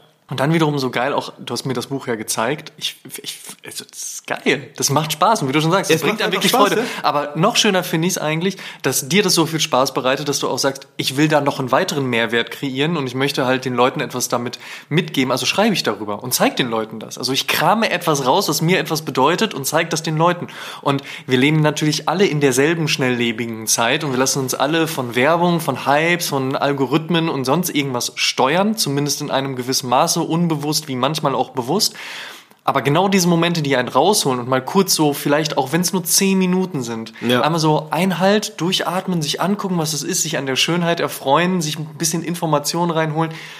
Das freut mich einfach. Das finde ich schön und ich finde es geil zu sehen, dass ähm, Leute wie du, aber auch äh, zig andere Leute und egal auf welchen Plattformen und da ist TikTok natürlich immer gerne dieses Negativbeispiel, aber auch auf TikTok gibt's geilen Scheiß, sich damit beschäftigen und da reinnörden und etwas mitgeben, woran man mehr Freude hat als eben nur diese 10, 15 Sekunden. Finde ich geil. Ja, voll. Und es ist halt auch einfach, es ist krass ist ja wirklich, es ist ja international, gibt so viele Leute, die einfach diesen Drang haben und deswegen wächst das halt auch alles, so weißt du. Ich meine, alleine guck dir mal an das Medium Podcast. Wie hat das den Informationsfluss eigentlich in Bezug auf Mode revolutioniert, was, die, was das Geballte angeht. Ja, voll. Und so. find mal Leute, die sich überhaupt eine Stunde lang anhören. Und es gibt Leute, die das stundenlang anhören. Das, und das, und das ist, das, das ist wirklich krass. Ich hab, ich fand das so so nice, als ähm, wie gesagt, es kommt die große, die große Silvestergala, aber zur Dress Relief Hochzeit, als wir wirklich alle zwei Wochen eine Folge gemacht haben, ich schreibe meinen Leute an und die du noch nie gesehen hast die du noch nie getroffen hast und die möchten sich mit dir unterhalten. Und das mag natürlich immer, weil ich bin, ich bin so ganz krasse Extreme. Manchmal bin ich so extrem schüchtern eigentlich, aber nicht. Aber, äh, aber es ist halt einfach so krass, dass man einen Bond mit jemandem aufbaut, der dann halt auch sagt, okay, ich, ich höre dir stundenlang zu und ich interessiere mich dafür. Und wenn der dann sich ja noch bei dir meldet, ich bin dann auch nicht so, dass ich mir denke, oh fuck, was will der von mir, sondern ich denke mir, krank, dieser Mensch hat an Sachen, die ich sage, Interesse und möchte sich mit mir darüber austauschen. Wer weiß, was dabei rauskommt. So klar, nehme ich mir Zeit für, unterhalte ich mich mit. Das ist sauschön, Alter. Ich kann mich an einen Moment erinnern, da war es 2018 und wir saßen beide zusammen in einem Bus, der uns von Düsseldorf nach Köln ja. gefahren hat. Und zwar auf dem großartigen Event von A Few im Rahmen des Orange Koi Releases, wo dann halt eben die Sneakerness ein Teil von diesem Event war. Und es ist zwischen Düsseldorf und Köln natürlich jetzt ein kurzer Weg. Aber ich habe ja, wir konnten uns eine Menge Proviant im japanischen Supermarkt aussuchen. Shoutout an Elfi, die gesagt haben, nehmt mit, was ihr möchtet. Fakt, auf jeden Fall. Es war wirklich ein sehr geiles Wochenende und ein sehr schöner Tag. Ähm, worauf ich aber hinaus wollte, war, dass ich hinter dir im Bus saß. Ähm, ich habe gerade schon wieder eine Flairline im Kopf, aber die lassen wir an der Stelle liegen. Du saßt nicht im Bus ganz hinten, wir saßen irgendwie mittig. Genau. Und dir dabei aber zugehört habe. Ich mich mit Adrian über Comics unterhalten habe. Genau das. Und dieses, diese Reinnörden in dieses Thema. Und ich sag mal so, als ja doch als Kind mit 12, 13, so hatte ich auch ein großes Interesse an Comics. Ähm, würde auch nicht also würde nicht behaupten, dass mein Interesse daran irgendwie in dem Sinne weniger geworden ist, dass ich sage, das fand ich als Kind cool und jetzt bin ich erwachsen, yeah. das nicht. Aber ähm, damals war ich so richtig into und habe dann halt eben aber das gekauft, was man halt so kannte. Ich glaube, das einzig obskurere war dann wahrscheinlich Lobo oder sowas. Ah, ansonsten, Lobo, ansonsten super. Habe ich alle Ausgaben von, hatte ich im Abo, habe ich auch versteckt von meinen Eltern. Deswegen, ja, das war ein bisschen brutaler. Aber ansonsten die Dinge, die man halt im, auch am Zeitungsstand in seiner Kleinstadt kaufen konnte, halt Batman die aktuellen Ausgaben. Sowas, ja. Batman, Superman, Justice League, ähm, solche Geschichten halt eben. Oder auch Simpsons Comics. Ich fand's geil, dass man dann und das war für mich dieser Flashback auch. Ich habe mich dann halt natürlich jahrelang eher so ein bisschen am Rande mit Comics beschäftigt, wenn man mal mitbekommen hat, oder oh, gibt es eine neue Batman-Verfilmung? Okay, welche, welche Zeit Batman wird denn da gerade ja, verfilmt? Auch, genau. Welcher Style ist das gerade? Oder auch welche, welche Timeline und so es weiter. Es ist ja auch ne? ganz oft, dass die, dass die Filme beruhen ja heutzutage immer dann auf zwei Comic-Lines und dann weiß man, okay, der ist Frank Miller inspiriert, genau. dann ist der Dunkler, der ja. ist so und so. Oder auch als Sin City halt so einen riesigen Hype hatte, ja, als, als Film rauskam. Sin City ne? 300, so das ist ja die... Genau. Und als ich dir dann dabei aber zugehört habe, habe ich mich so krass wieder zurück in diese Zeit versetzt gefühlt. Mal abseits davon, dass es dich natürlich emotional triggert, was genau triggert dich denn aber so hart, dass du so Bock hast, so emotional und fröhlich darüber zu reden? Weil die Frage zieht darauf ab, man könnte natürlich sich auch da hinsetzen und sagen so, ja, ich habe da Ahnung von und ich erzähle dir das jetzt, weil irgendwie ist es mein Leben und naja, weißt du, so irgendwie langweilig. Aber du schaffst ja dann, wenn du darüber sprichst, auch diesen, diesen Switch, und das haben wir in diesem Podcast jetzt in den 60 Minuten, knapp 60 Minuten ja auch schon gehabt, von Höckskin auf Stöckskin, sagt meine Oma so gerne, zu kommen und dann halt eben da anzufangen und da aufzuhören. Ist es diese, ist es halt wichtig, diese pure Emotionalität aufgrund der Nostalgie, so ja damals und das konnte man sich nicht leisten und jetzt kann ich mir das leisten oder jetzt habe ich mehr Wissen aufgebaut oder habe mehr Dinge kennengelernt oder ist es dann doch die Verknüpfung der einzelnen Punkte, wenn man bei einem Comic anfängt und dann trotzdem bei irgendeinem Jordan-Release rauskommt, weil es ja dann doch irgendwas miteinander zu tun hat?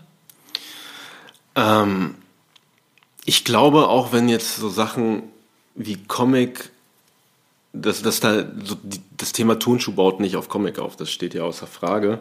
Für mich persönlich hat das alles insofern aber was miteinander zu tun, dass der Sammelaspekt dahinter war. So dieses und vor allem der Wissens, Wissensaspekt, was jetzt Comics angeht, denn als die, die du gerade genannt hast, damals in Deutschland rauskam, das war ähm, ganz krasse oder ganz kleines Nerdwissen am Rande. Das war auch das erste Mal, dass in Deutschland Comics überhaupt im Originalformat wie in den USA rauskamen. Kleines Format. Früher war es in Ach, Deutschland wirklich? so, oh, okay. ja, dass es entweder so Taschenbücher gab oder so größere. Stimmt. Und dafür wurden teilweise auch die Panels noch anders angeordnet. Also das Ach so, okay. So, das heißt, du hattest dann auf einer Seite mehr, als du eigentlich im Sowas gab es beispielsweise, was ah, ja, halt Butchering eigentlich von Kunst ist. Aber das ist halt so, wie man es hier mitbekommen hat. Genauso hast du ja auch, was Comics angeht, äh, nie eine Kontinuität in Deutschland mitbekommen. Es gibt in den USA parallel vier Batman-Serien, die alle miteinander verwoben sind. Und hier gab es früher äh, E. Harper Taschenbu Taschenbuch Nummer drei und dann plötzlich war da der nächste Robin, den es nicht gab. Und du wusstest gar nicht, dass Robin totgeschlagen wurde. Who the fuck is this? Äh, ja, aber auf jeden Fall, ähm, und da muss ich auch großen Shoutout an, an, an die Uni Paderborn geben. Ich habe halt Kulturwissenschaften studiert ähm, und in, bei englischen Kulturwissenschaften beschäftigt man sich halt auch mit dem Medium Comic, mit dem Medium Film. Und das sind Sachen, an, die ich, an denen ich früher schon Interesse hatte, weil sie cool sind. Aber wenn du das in einem akademischen Kontext irgendwie mitbekommst, dann wird da nochmal was ganz anderes draus. Beispielsweise habe ich, ähm, ich habe gut, das ist jetzt nicht Superhelden-Comic, aber ich habe Kurse über Art Spiegelmann gemacht, ganz, ganz, ganz großartiger äh, Autor, Comic, Buchzeichner, ähm, Magnum Opus von ihm Maus, ein Comic über den Holocaust wird dein Vater unbedingt lesen. Aber gleichzeitig hat man halt auch über die X-Men gesprochen in der Uni. Und ähm, beispielsweise die Tatsache, dass äh, Professor X auf Martin Luther King beruht und Magneto auf Malcolm X. So. Is, a, is a thing. Ja, ah. ist es. Und ähm, das hat alles immer noch, auch wenn es bunte Bilder auf einem ähm, Blatt Papier sind oder wenn es jemand ist, der coole Reime auf einem Beat bringt, es hat immer einen kulturgeschichtlichen Hintergrund und es ist immer politisch. Und äh, ich komme aus einer politischen Familie, ich lebe ein politisches Leben, weil mein, meine Herkunft in diesem Land oft als Politikum äh, gewertet wird und alleine, weil ich Empathie für Leute habe, denen denen es noch schlechter geht als ich, so weißt du. Und wenn du dein Augenmerk drauf setzt, sowas findest du in allen Kunstformen. Und Comic ist halt eine Kunstform. Und es ist jetzt auch nicht nur eine verwässerte Kunstform, die durch die bunten Bilder das zugänglicher macht, sondern wenn du anfängst, so Sachen zu lesen wie, wie Alan Moore, so Watchmen und sowas, das mhm. ist mit die größte Literatur, die es gibt, so weißt du. Ich mhm. werde jetzt Gut, ich sag's jetzt einfach mal so, mich juckt jetzt nicht so krass, was irgendein Grieche vor acht, vor weiß nicht, tausenden von Jahren geschrieben hat, wird toll sein, aber Alan Moore hat mit Hilfe des Medium Comics Werke geschaffen, die wirklich Weltliteratur sind. Und ähm, ist mehr als nur das Mickey Mouse Heft. Wie Hip-Hop mehr ist, genauso wie Mode mehr ist, genauso wie Schuhe mehr sind. Und dann ist es vielleicht auch, weg von unserem spaßeshalber aufgesetzten TikTok-Bashing, ja einfach nicht die Plattform, die das Ergebnis liefert, sondern die Inhalte, die man auf dieser Plattform bereitstellt. Definitely. Und deswegen war ich zum Beispiel auch immer großer Fan von Twitter. Heute brauchen wir uns ja nicht mehr so drüber unterhalten, auch aufgrund von den Dingen, die da im Hintergrund passieren. Aber die in Anführungsstrichen Kunstform, etwas in so wenigen Zeichen zusammenzubringen, um trotzdem einen, einen Ausdruck zu schaffen, Statements zu schaffen oder auch eine Unterhaltung zu befeuern, fand ich immer sehr, sehr interessant. Da wurde einfach eine neue Art von Comedy geboren. Ne? Definitiv, ja. So, es gibt halt Stand-up-Comedy, es gibt Witze, aber was Twitter ist, was Leute schaffen, mit acht Wörtern zu schreiben, was total banal wirkt, aber was einfach zum Totlachen ist und so viele Leute bewegt. So, weißt du, ich, mir fällt gerade gar kein Beispiel ein. Das ist jetzt sowas, was wirklich so Sachen, die du im Alltag machst und dir denkst, so, das macht doch kein anderer. Ich habe tatsächlich ein gutes Beispiel. Und zwar ein guter, ein guter, Freund von mir, äh, der Christian Pokerbeats, äh, war damals Musikproduzent ähm, also für, für Rap-KünstlerInnen, ähm, hat vor allen Dingen sehr viel für die Schweiz und für Australien produziert. Länder, die sehr nah beieinander liegen, wie auch immer das gekommen ist. Und er hat seinen Alltagshumor, der wohlwollend gemeint sehr massenkompatibel ist, auf Twitter rausgehauen und ist dabei größer und größer und größer geworden. Und jetzt weiß ich ehrlicherweise gar nicht mehr genau, was zuerst da war, der Verlagsdeal oder äh, sein Jobangebot von ähm, Böhmermann und dem ganzen Team. Aber er hat es wirklich geschafft, mittlerweile sein, ich glaube, drittes Buch rauszubringen, Bestseller-Spiegelliste, Spiegel-Bestsellerliste, so ist richtig. Und ähm, wirklich darüber eine komplett neue Karriere aufzusetzen, weil er eigentlich als Musiker gestartet war, dann aber seinen Humor eben auch in Form von Büchern und dann halt eben auch im Hintergrund von derlei Fernsehsendung umzusetzen. Und das nur, weil er auf Twitter unterwegs war. Beziehungsweise weil er einfach ein Entertainer ist. Natürlich, klar. Da gehört natürlich auch mehr dazu. Es gehört ja auch dazu, dass du halt regelmäßig unterwegs bist. Und er hat sich auch wirklich viele Gedanken auch gemacht. Du musst ja auch Content liefern. Ne? Das ist ja auch ja, Arbeit, das, das darf man klar. nicht vergessen. Aber diese Plattform bietet natürlich auch mehr als das, was man vielleicht beim schnellen Scrollen ähm, vermeintlich meint zu finden oder nicht. Und deswegen, klar, wir machen uns alle gerne lustig über TikTok und den Algorithmus und ja, Dinge sind pain in the ass, aber es ist die aktuelle Zeit und ich glaube, es geht vor allen Dingen darum, wie man es nutzt und ja, was man damit voll. macht. Ich sehe, an, abgesehen jetzt von so einem Unfug wie KI, was natürlich auch bestimmten Sparten viel bringt, so, Digga, die Zukunft ist nicht aufzuhalten und äh, ist halt auch nicht alles schlecht, mach was Gutes draus. Klar ist TikTok und Social Media ganz, ganz schlimm für für Leute, die aufwachsen, Leute, die irgendwie, die im Selbstbildnis Probleme haben. So, ich bin sauglücklich, dass ich heutzutage nicht 15 bin und scheiß Instagram machen muss. So, Fakt, Bom definitiv. Bombe, so weißt ja, ja, du. Zu meiner Zeit ist keiner ins Fitnessstudio gegangen, so in, zu Schulzeiten und sowas. Aber andererseits, es sind Plattformen, mit denen erreichst du viele Leute. Wenn du viele Leute erreichen kannst, was willst du mehr? Kannst, das ist dann liegt dann an dir, wie du sie, ich will jetzt nicht sagen beeinflussen, weil ist jetzt, das klingt halt zu groß, aber wie du sie erreichst, was du ihnen mitgibst. Und am Ende des Tages, wenn du über eine Scheißplattform, aber trotzdem, sagen wir jetzt mal irgendwelche blöden Zahlen, 5000 Leute erreichst, Und okay, denn viele Leute von den 5000 werden auch die Hälfte Idioten sein. Vielleicht sind auch davon nochmal die Hälfte Idioten und davon. Aber am Ende des Tages, wenn du fünf Leute erreichst, die du, die, die, das klingt so weird, aber in denen du irgendwas sparkst, dass sie sich mehr dafür interessieren oder vielleicht mhm. selber einen Stift in die Hand nehmen oder whatever, so, Digga, das ist doch cool.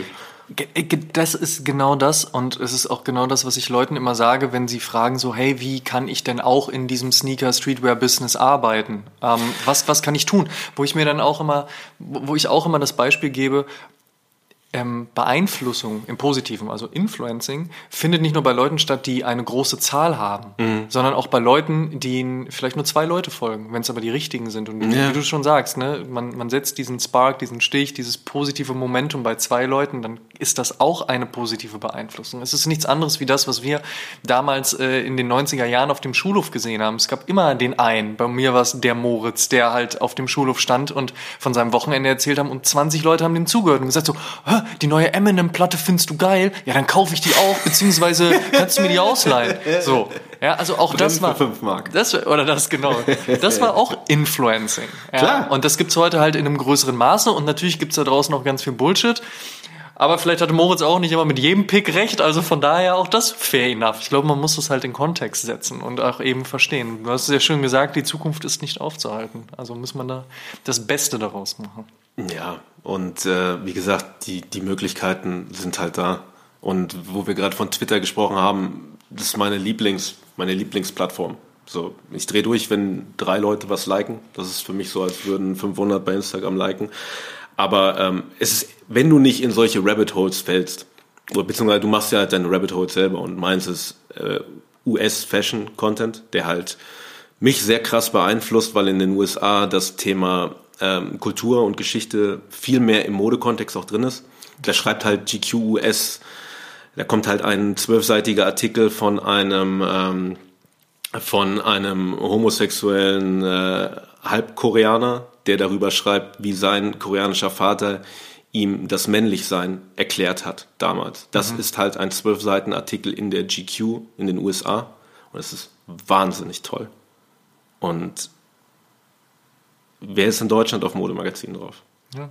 Es bräuchte, Fuß, Fußballer. Es bräuchte das definitiv so, mehr. Letztens in halt auch wieder GQS, äh, GQS Shoutout des Todes, Artikel über die Irak äh, New York Crew drin, über die Graffiti Crew, die man halt aus nice. Supreme Unfall ja. Äh, kennt. Früher hast du halt über Dash Snow in der Weiß was gelesen, aber die US GQ bringt halt einen riesigen Artikel über solche Leute, ohne dass da ein Produkt drin verlinkt ist, ohne dass ein Editorial damit angeschlossen ist, hm. sondern weil es einfach ein, äh, weil da einfach das Thema Kultur bei Mode mit reingebracht wird. Mhm. Und ich finde es schade, dass es sowas hier nicht gibt, was natürlich ähm, damit zu tun hat, dass wir ähm, eine andere Art von Land sind. So. Weißt du, wir haben hier nicht diese Kulturen, die, wir haben die verschiedene Kulturen hier nicht so groß, die in den USA sind. Beispielsweise die schwarze Kultur. Das war in Deutschland. Ja, und Deutschland vergisst auch gerne, dass vor allen Dingen Sneaker, Streetwear, Hip-Hop, dass das alles schwarze Kulturen na, sind. Na, natürlich, ja. weil da halt einfach dieser Konsumfaktor im Vordergrund genau, ist. Ja. Aber dort wissen die Leute das und wollen darüber schreiben. Und ich persönlich, und ich weiß ja, dass es bei Leuten wie dir auch so ist, wir, wir geben gerne Hintergrundwissen und für mich als jemand, der nicht äh, immer gleich als Deutsch anerkannt wird, ist es halt eine wichtige Sache, darauf hinzuweisen. Und das Fall. ist das, was ich bei Title sehr gut machen kann. Wir haben da echt ein sehr nices Team, wo jede Woche jemand Themen bringt, wo ich zur Hälfte noch nie von gehört habe und die mich auch nicht so krass beeinflussen würden im Leben, aber die sind wichtig. Nicht für mich unbedingt, aber ich weiß, dass die für andere Leute wichtig sind und das ist halt das Ding. Das ist äh, sehr viel Schönes, was du gesagt hast, sehr viel Wichtiges auch. Ich würde gerne zum Abschluss dieses Interviews eine Schnellfeuerrunde machen. Im Boah, guten alten Turnschuh-TV-Stile natürlich auch, weil du auch eben Camo. schon über etwas gesprochen hast. Was, bitte was? Camo ist meine Lieblingsfarbe. das ist... War einfach weiter einfach. Aber welches? Ist es Wood oder dann schon auch so dieses hier Wintermäßige? Nee, ich musste gerade noch mal okay. eine meiner Lieblingsfolgen von Turnschuh TV von Welche? Denken. Ja, die, ich weiß der, nicht, die, ich, der, der Begriff Camo gesagt Ich weiß nicht mehr, welche das war. Ja, das wirst du dann raus. Man muss jetzt, jetzt muss, muss nicht, man muss, man muss nicht, äh, man muss jetzt hier nicht über so alte. Okay, ich werde gleich mal recherchieren, dann habe ich äh, was zu tun. Ähm, Nee, du hast es eben auch schon angesprochen. Du ähm, meintest ja, du hast deine Grails mittlerweile alle schon gehabt. Von daher, da wird natürlich auch nochmal diese Turnschuhfrage aufmachen, aufgemacht werden müssen, weil diese Frage würde ich natürlich noch gerne beantwortet haben. Aber auch noch ein bisschen was anderes in dieser wunderbaren Schnellfeuerrunde. Mal gucken, wie kurz du dich halten kannst. Muss es aber natürlich auch nicht. Aber Top 3 Sneaker aller Zeiten. Top 3 Sneaker aller Zeiten.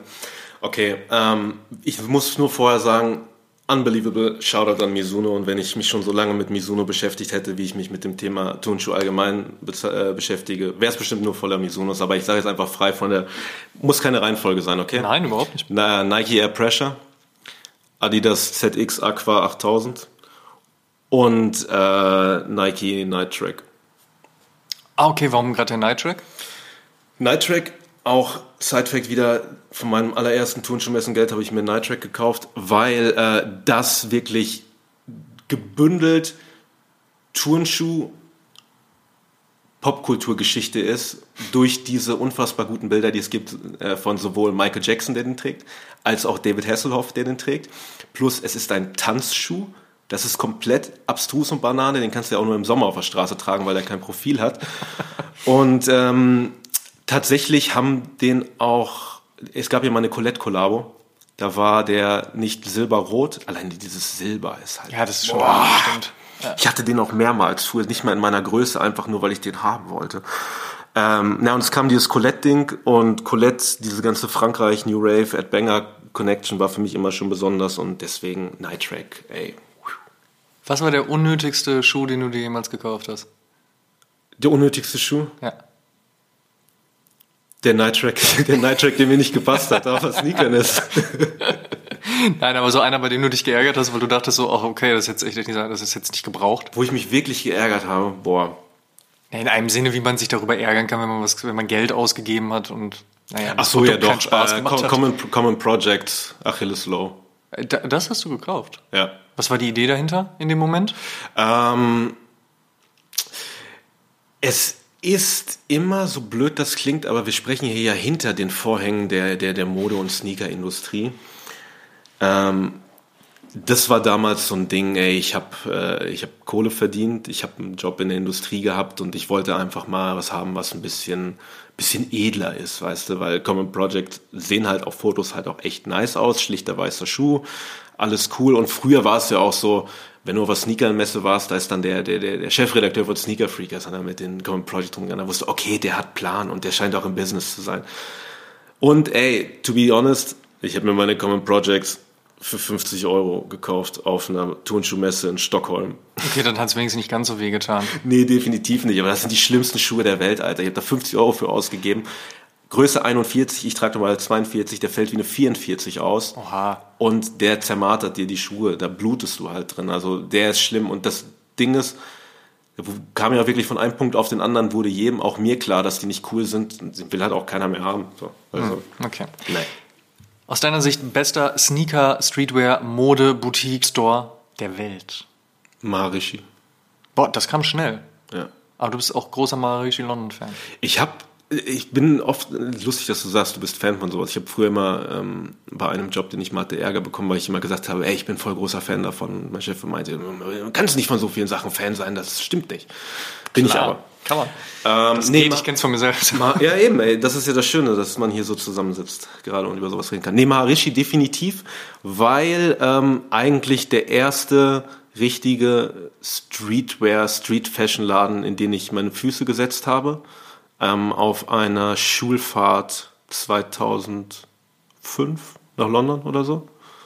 Man darf hier nicht alleine auf Schulfahrten rumrennen, aber ich habe damals zu meinen Kollegen gesagt, hier, ähm, wenn ein Lehrer kommt, sagt, ich bin abgehauen, ich kriege Ärger, aber ich muss in diesen Laden, denn ich hatte in einem Juice-Interview von Lupe Fiasco darüber gelesen. Mm, ja. Und ähm, im selben Interview hat er auch Hypebeast erwähnt. Das heißt, ich bin auch gleichzeitig das erste Mal auf Hypebeast gewesen und dann kam halt, okay, wir fahren der Schuh nach London. Und ich so, okay, ich muss zu Maharishi. Ich muss ich, da einfach hin und ich, da reingehen. Ich, ich, ich finde es krass beeindruckend, dass diese Erlebnisse für dich so einschneidend, jetzt haben wir wieder das Wort, so einschneidend waren, dass du dich da so genau dran erinnern kannst. Das ist ein Lupe Fiasco Interview in der Juice, wo er Maharishi und Hypebeast gedroppt hat. Das ist so hat. weird, so Matthäus. Ich konnte mir keine Wahnsinn. mathematischen Formeln oder sowas melden. Ich kann dir erzählen, wie halt 1994 ein Samstag ablief bei uns so und welches Eis ich wann gegessen habe und welche Uhrzeit. Das ist echt weird. Gute Frage, Favorite Eis?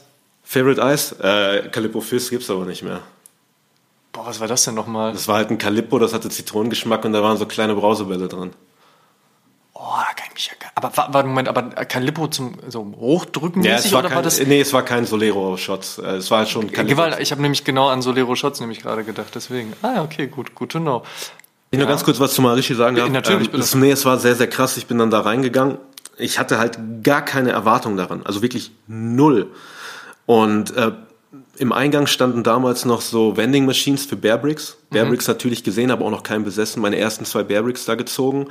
Ähm, dann war da in der Vitrine plötzlich dieser, dieser Glas, dieser Porzellanpenis aus Uhrwerk Orange und der Helm aus, äh, aus, aus Full Metal Jacket äh, es war schon komplett krass so. Und äh, Jahre später war ich mal wieder da und habe mich dann mit den Dudes unterhalten und denen das auch erzählt und die haben mich dann direkt weiter introduced an heute einen sehr guten Freund von mir, Kish, Shoutout nach London.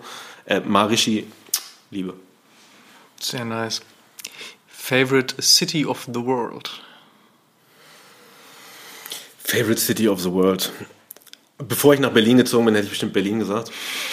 Ähm, Und dann ist dir einiges bewusst geworden. Nee, ich mag sie ja sehr, sehr gerne. Also ich, Aber es ist was anderes, wenn man von außen kommt, als wenn man wirklich hier drin wohnt. Sowohl positiv Ja, weil ich auch jetzt halt, negativ. im, weil ich jetzt halt da lebe, wo ich immer leben wollte und jetzt nicht mehr das unerreichbare Ding ist, wo ich nur drei Tage äh, zur Fashion Weekend darf. Klar, da ist ja ein Hype, da ist der Hype natürlich noch. Nee, ich würde tatsächlich dann auch sagen London. Ich würde sau gerne mal wieder nach London. London bedeutet mir sehr viel durch Maharishi halt, also diese ganze Streetwear-Erziehung, die ich genossen habe, war halt sehr von London geprägt, weil dort halt auch der erste europäische Supreme Store aufgemacht hat. Konnte mit Ryanair mal eben für 50 Euro rüberfliegen, konntest dir ein Supreme-Shirt kaufen, das du nicht wolltest, aber es war das letzte, was da war. in Und Orange oder Gelb. ja, oder zur Not halt äh, den, den, die Packung Hanes T-Shirts, also man findet schon was. Aber ja, ich vermisse London, ich liebe das, ich liebe die ganze Geschichte da, ich liebe Punkmusik und äh, hoffentlich bald mal wieder. Fiese Frage, aber du hast äh, für beide gearbeitet, von daher muss sie kommen. Stussy oder Obey? Das Ding ist, es sind wirklich komplett verschiedene Sachen. Ich, ähm, ich äh, liebe es, für Obey zu arbeiten. Ich habe tatsächlich auch, das klingt alles immer so gelogen, aber ich habe tatsächlich auch letztens noch das Magazin gesehen, wo ich das erste Mal ein Icon Face drin gesehen habe. Ähm, auch eine Juice von 2002. Und ähm, warum ich als junger Mensch viel Obey getragen habe, war es halt, weil es eine Marke war, die komplett alles vereint hat, was ich cool fand, nämlich ähm, so wie halt Shepard Ferry ist, so weißt du, der ist halt ein, der ist ein Künstler und der ist beeinflusst von Easy E genauso wie von Sid Vicious genauso wie von Debbie Harry, so. Und dann nenne ich jetzt gerade nur die Leute, von denen ich weiß, dass er mal die, die gezeichnet hat, so weißt du, Grandmaster Flash auch, aber auch eine Angela Davis, auch Bilder von der Black Panther Party, auch Bilder von Fidel Castro und all sowas. Es bringt halt ganz, ganz viel Stuff zusammen. Und das fand ich als Kind halt schon cool, weil eigentlich mal, ich habe früher Bandshirts getragen und plötzlich gab es im Skate Store eine Marke, die hat Public Enemy Shirts gemacht. Und das ist halt Obey, das ist halt Shepard Ferry gewesen, der halt auch immer dieses Politische mit drin hatte, was es ja auch bis heute gibt, mh, was sehr, sehr gut zu mir passt. Und jetzt das, worauf ich hinaus möchte, ähm, Supreme, Stussy, all diese OGs, die es gibt, die kommen alle aus dem Skate-Bereich, aus dem Surf-Bereich, so, das ist halt, die sind da wirklich das Allergrößte, was es gibt. Aber Obey kommt aus dem Kunstbereich. Das ist was anderes. Das war mir früher auch nicht so sehr bewusst. Klar, man weiß, dass ein Künstler ist, aber das wirklich, diese Herangehensweise, die du dann halt mit der Zeit merkst, wenn du mit den Leuten arbeitest. Ähm, beispielsweise den Obey Art Space, den wir jetzt seit über einem Jahr, ich glaube, heute ist, glaube ich, sogar Jubiläum, dass wir vor einem Jahr die erste Veranstaltung gemacht haben. Inzwischen zehn, Dankeschön, zehn äh, Ausstellungen mit ganz verschiedenen Künstlern und das war alles nichts ähm, zu einem kommerziellen Zwecke. Das ist Wiedergeben an die Community und das ist was, was jemand wie Shepard halt, was dem wichtig ist. Ich habe ihn jetzt auch, ich habe ihn getroffen letztes Jahr, habe mich mit ihm unterhalten. Natürlich auch krasses Erlebnis, weil man den Mann halt schon seit 20 Jahren kennt, aber er einen halt nicht. Und ähm, ich bin sauglücklich. Ich bin mit dem, was ich jetzt gerade mache, äh, Sky is the limit, das weiß man natürlich. Und Natürlich. es gibt schon die Pläne für fünf Jahre und zehn Jahre. Aber ähm, ich mache gerade genau das, was ich mir mein Leben lang gewünscht hätte, aber das hätte ich nicht ausdrücken können, weil ich nicht geglaubt hätte, dass es möglich wäre. Geil, aber das ist, das freut mich sehr. Es ist eine sehr, sehr schöne Sache, wenn das so ist. Es ist sehr, sehr schön, dass man, dass wirklich so Expertise, die man hat, geschätzt wird. So beispielsweise, ich meine, ich bin hier in Deutschland, die Firma sitzt in den USA, aber denen ist bewusst, dass sie nicht von da aus alles steuern können. Deswegen ähm, ich kenne halt die ganzen Europäer auch inzwischen. Wir haben in Paris so eine gute Crew sitzen aus Leuten, die da denselben Stuff macht wie ich hier. Wir haben mich hier, wir haben in UK Leute und es sind alles lokale Identitäten, lokale Szenen, die da aufgebaut wurden und vor allem lokaler Support. Aber neben diesem lokalen Ding dann halt auch, weil halt dieser Übernahme Obey dabei ist, haben wir Freunde all over the world, die dann halt mal vorbeikommen. Wir hatten die zweite Ausstellung, die wir hatten, war mit einem, äh, mit einem, Braindead, mit einem Designer, der für Braindead arbeitet, nebenbei auflegt und all sowas krasser Typ aus London, ähm, halt bekannter von, von Shepard, von den Obey-Leuten und der feiert das und der möchte dann bei uns die Ausstellung machen. So, der könnte es überall anders machen, aber die Leute verstehen das noch. Was auch weird klingt, weil wir ja, wir sitzen da ja mit der, mit der Galerie so ein bisschen zwischen Kreuzberg und Mitte, also nicht so Laufkundschaft. Der jede Woche klopft jemand und möchte einfach nur reden, weil er diese Augen gesehen hat da im Fenster und sagt, ey, ich habe das bla bla bla bla. Und da kommen so krasse Gespräche bei raus. Da kommen teilweise, ey, es kommen dieses Jahr Events mit Leuten, das zustande kommen, weil die geklopft haben. Wahnsinn. Weil die sich wie, dann auch immer so, ja, ich habe mich jetzt mal getraut, ich komme mir mal vorbei und ich denke mir immer so, Bombe, genau so muss es sein. Nur, dass du im besten Fall gar nicht dir ans Herz fassen musst, sondern einfach direkt, wenn du eine Idee hast, können wir kurz reden so. Denn mhm. ich weiß, als ich damals mit Ideen für mein Turnschuhmesser äh, über Fashion Week gelaufen bin, Hälfte der Leute hat mir nicht zugehört. Mhm. Hälfte der Leute hat zugehört, davon die Hälfte wieder nur mit halbem Ohr. Und die anderen, die mich supportet haben, das habe ich nie vergessen. So, ich habe keinen Grudge gegen Leute, die mir nicht geholfen haben, weil am Ende des Tages, ja, was soll's. Aber ähm, ich höre, es wird nie passieren, dass ich jemandem nicht zuhöre, der der Überzeugung ist, dass er etwas macht, was er der Welt mitteilen muss. Und das Krasse, jetzt wieder auf den auf Obey zurückzukommen, Obey ist genauso. Und das ist das, was wir als Marke möchten, das ist das, was wir als Community möchten. Und die Designs sind auch alle geil. Guck dir mein Cardigan an, also ich bitte dich. Ja, der ist tatsächlich sehr nice. Kann man auch auf dem äh, Cover dieser Episode sehen. Ähm, was ich ja vorhin schon meinte, dass ähm, alles, was ich in meiner Laufbahn gemacht habe, dass es wie eine Ausbildung ist und dann immer weiter, immer mhm. weiter pusht und man lernt mehr. Ich würde keine Marke, mit der ich je gearbeitet habe, irgendwie missen wollen. Das war schon alles, man hat sehr viel gelernt und äh, es ist halt schon krass. So, aber man muss immer neue Ufer machen und am Ende des Tages, wenn es muss. Ja, kann, auch kann, auch nicht, kann auch nicht stagnieren. So. Ich wollte sagen, du bist ja auch ein Getriebener. Du hast ja auch Bock auf neue Projekte ja und Dinge und so. Ja. Soll ja auch nicht langweilig werden. Ähm, Top 3 Rap-Platten aller Zeiten. Boah, okay. Äh, Torch Blauer Samt. Freundeskreis, äh, Quadratur des Kreises. Achso, wir sind international, ne? Okay. Ja, wir sind international, aber warte mal kurz. Blauer Samt, echt? Ja, klar. Krass. Äh, objektiv. Ne? Torchmann ne? und die morphogenetischen aber, Felder. Ja, aber es ist halt alles objektiv. Naja, so, soll ja subjektiv sein, soll ja deine besten Platten sein. Ja, okay. Und dann sagen wir jetzt noch ein US-Ding. Äh, entweder sagen wir, so wie bei jedem Standard alten Mann, Nas Elmatic, oder wir sagen ähm, Ice Cube The Predator. Das sind Picks, mit denen hätte ich jetzt nicht gerechnet. Was hättest du gedacht? Das ist die Gegenfrage, ja, das stimmt. Das ist die Gegenschnellfrage, Amadeus. Was hättest du gedacht, was ich für Musik höre? also, äh, auf Platz 3. Ähm, ich hätte mindestens gedacht, dass eine Savage-Platte kommt, also bester Tag meines Lebens. Weil es ja die Savage-Platte ist. Hätte mich jetzt nicht gewundert, wenn du John Bello 3 gesagt hättest. Ähm, dann hätte ich damit gerechnet, dass du, okay, Nas ist echt, das, aber dass du wahrscheinlich irgendwas von den Diplomats noch genommen hättest. Mm, mm, mm, mm, ja, so sehr ich so ein Stuff liebe, äh, so Diplomats und auch, was du gerade gesagt hast, irgendwie Savage Bello Story 3 oder sowas, ähm, das ist Musik, die habe ich konsumiert, die hat mich aber nicht krass geprägt. Also eher also entertained. Mehr. Ja, ja, ah, genau. Ja, okay. Also Diplomats, klar schon, weil um, Swaggy Attitude und ich denke mir auch eigentlich dreimal am Tag, ich will so wie Jim Jones sein, aber die Sachen, die ich gerade gesagt habe, das ist halt Stuff, da bist du in der Pubertät und setzt deine Kopfhörer auf und hörst dann halt, wie Torch sagt, ich habe meinen Namen in die Wände von äh, Bushaltestellen gekratzt, damit mir der, der Kopf nicht platzt und äh, krieg jetzt halt mit dem Montana-Marker den Tag an, ein Stromkasten ist halt schon prägend so. Deswegen, mhm, klar, äh, ich kann das hören und ich fühle mich direkt wieder da rein versetzt. Freundeskreis, wie gesagt, war damals meine erste deutsche Hip-Hop-CD. Erste deutsche Hip-Hop-Vinyl Savage natürlich.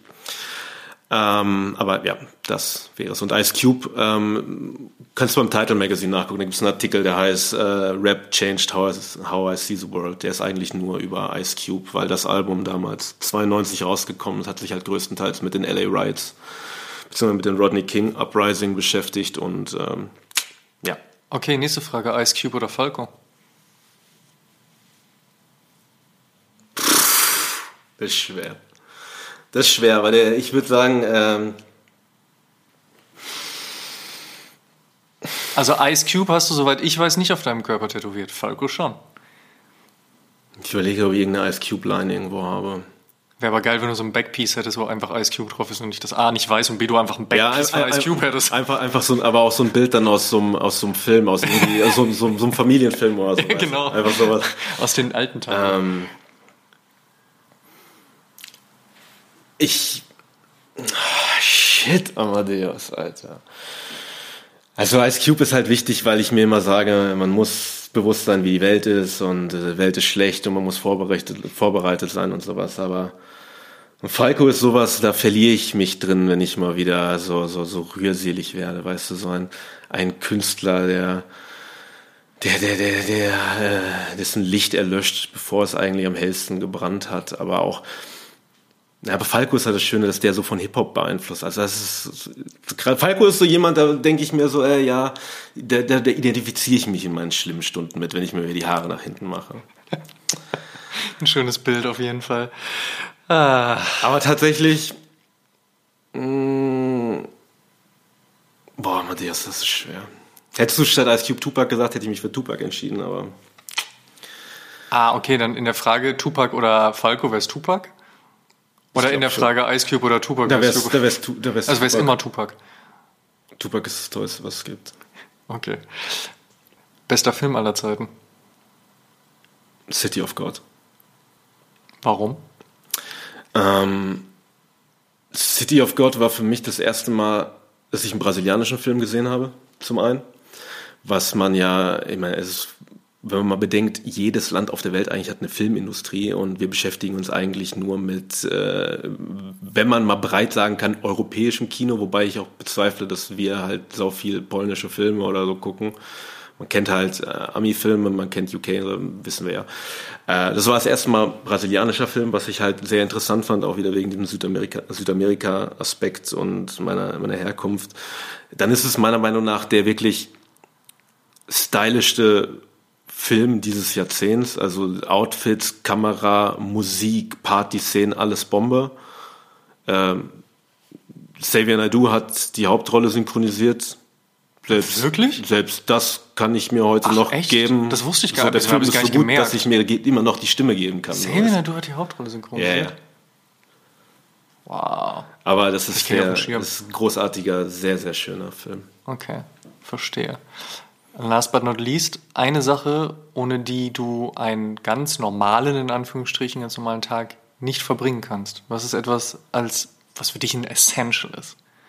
Ähm, ich sag dir eine Sache, die habe ich aber vor kurzem verloren und das ist traurig. Eigentlich ist es mein, äh, mein, mein Goldring, mein Pinky Ring, den ich fünf Jahre getragen habe und den ich seit ein paar Monaten nicht finde. Gute Nachricht ist, er muss irgendwo in meiner Wohnung sein. Schlechte Nachricht ist, schon mal gut. Schlechte Nachricht ist, mein, äh, mein, mein äh, Staubsaugerroboter hat ihn wahrscheinlich und er hat ihn irgendwo hingebracht. Ich, ich habe keine Ahnung, Amadeus. Meine Wohnung ist nicht so groß. Ich habe eine sau super saubere Wohnung. Ich habe halt richtig so Ticks, was Sauberkeit angeht.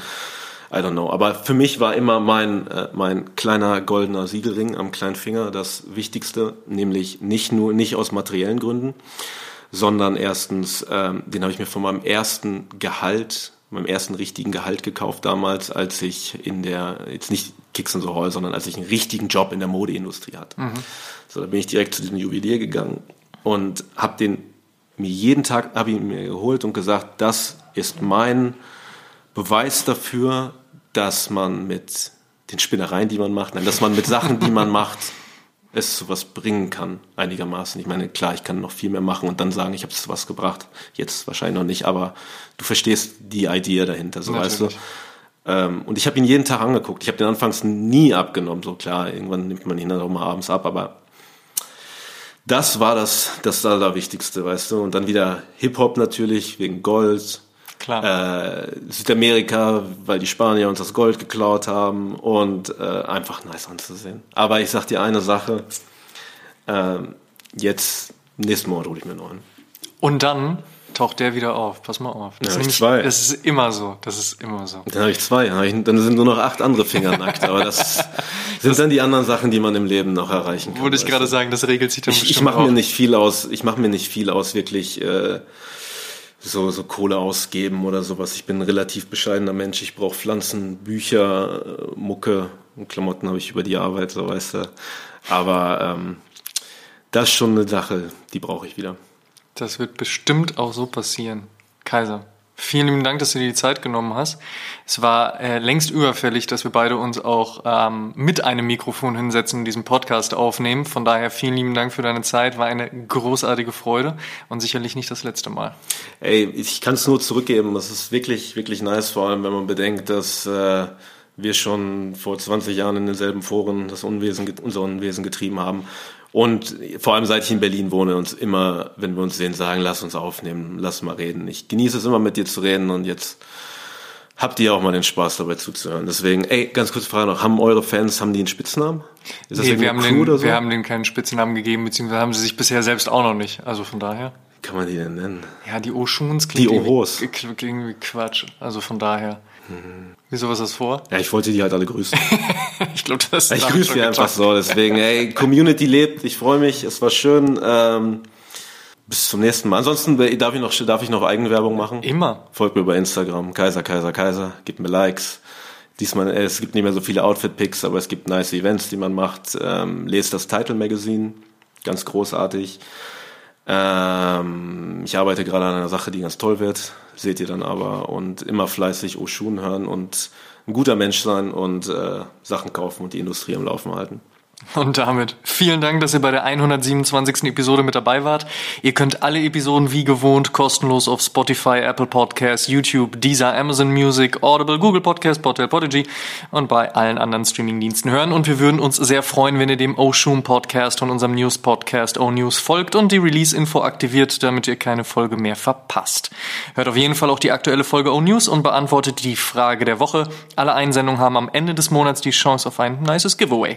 Wenn ihr diese diese Folge Oshun übrigens in eurer Instagram-Story teilt und uns verlinkt, damit wir das auch sehen, habt ihr ebenfalls die Chance zu gewinnen. Schaut auch auf Facebook, TikTok und Instagram.com slash Podcast vorbei und werdet Teil der Community. Checkt auf jeden Fall auch die Sneaker-Suchmaschine Sneakerjägers und werdet Teil der Sneakerjägers-Community. Supporten könnt ihr uns unter anderem mit einer positiven 5-Sterne-Bewertung bei Spotify und auch Apple Podcasts. Über 700 positive Bewertungen hat Oshun auf den Plattformen schon und eine Apple Podcast Review würden wir hier gerne mit euch teilen. Benno089 schrieb, ein toller Podcast für alle Sneaker-Freunde, unbedingt abonnieren. Ja, das sagen wir ja auch immer, zum Beispiel mit Tut uns einen Gefallen und supportet die Podcasts und erzählt mindestens einem Freund oder einer Freundin, die sich für Sneaker und Streetwear interessiert, von uns Show Some Love. Dankeschön. Wir hören uns in der nächsten Episode wieder. Bis dahin, macht's gut.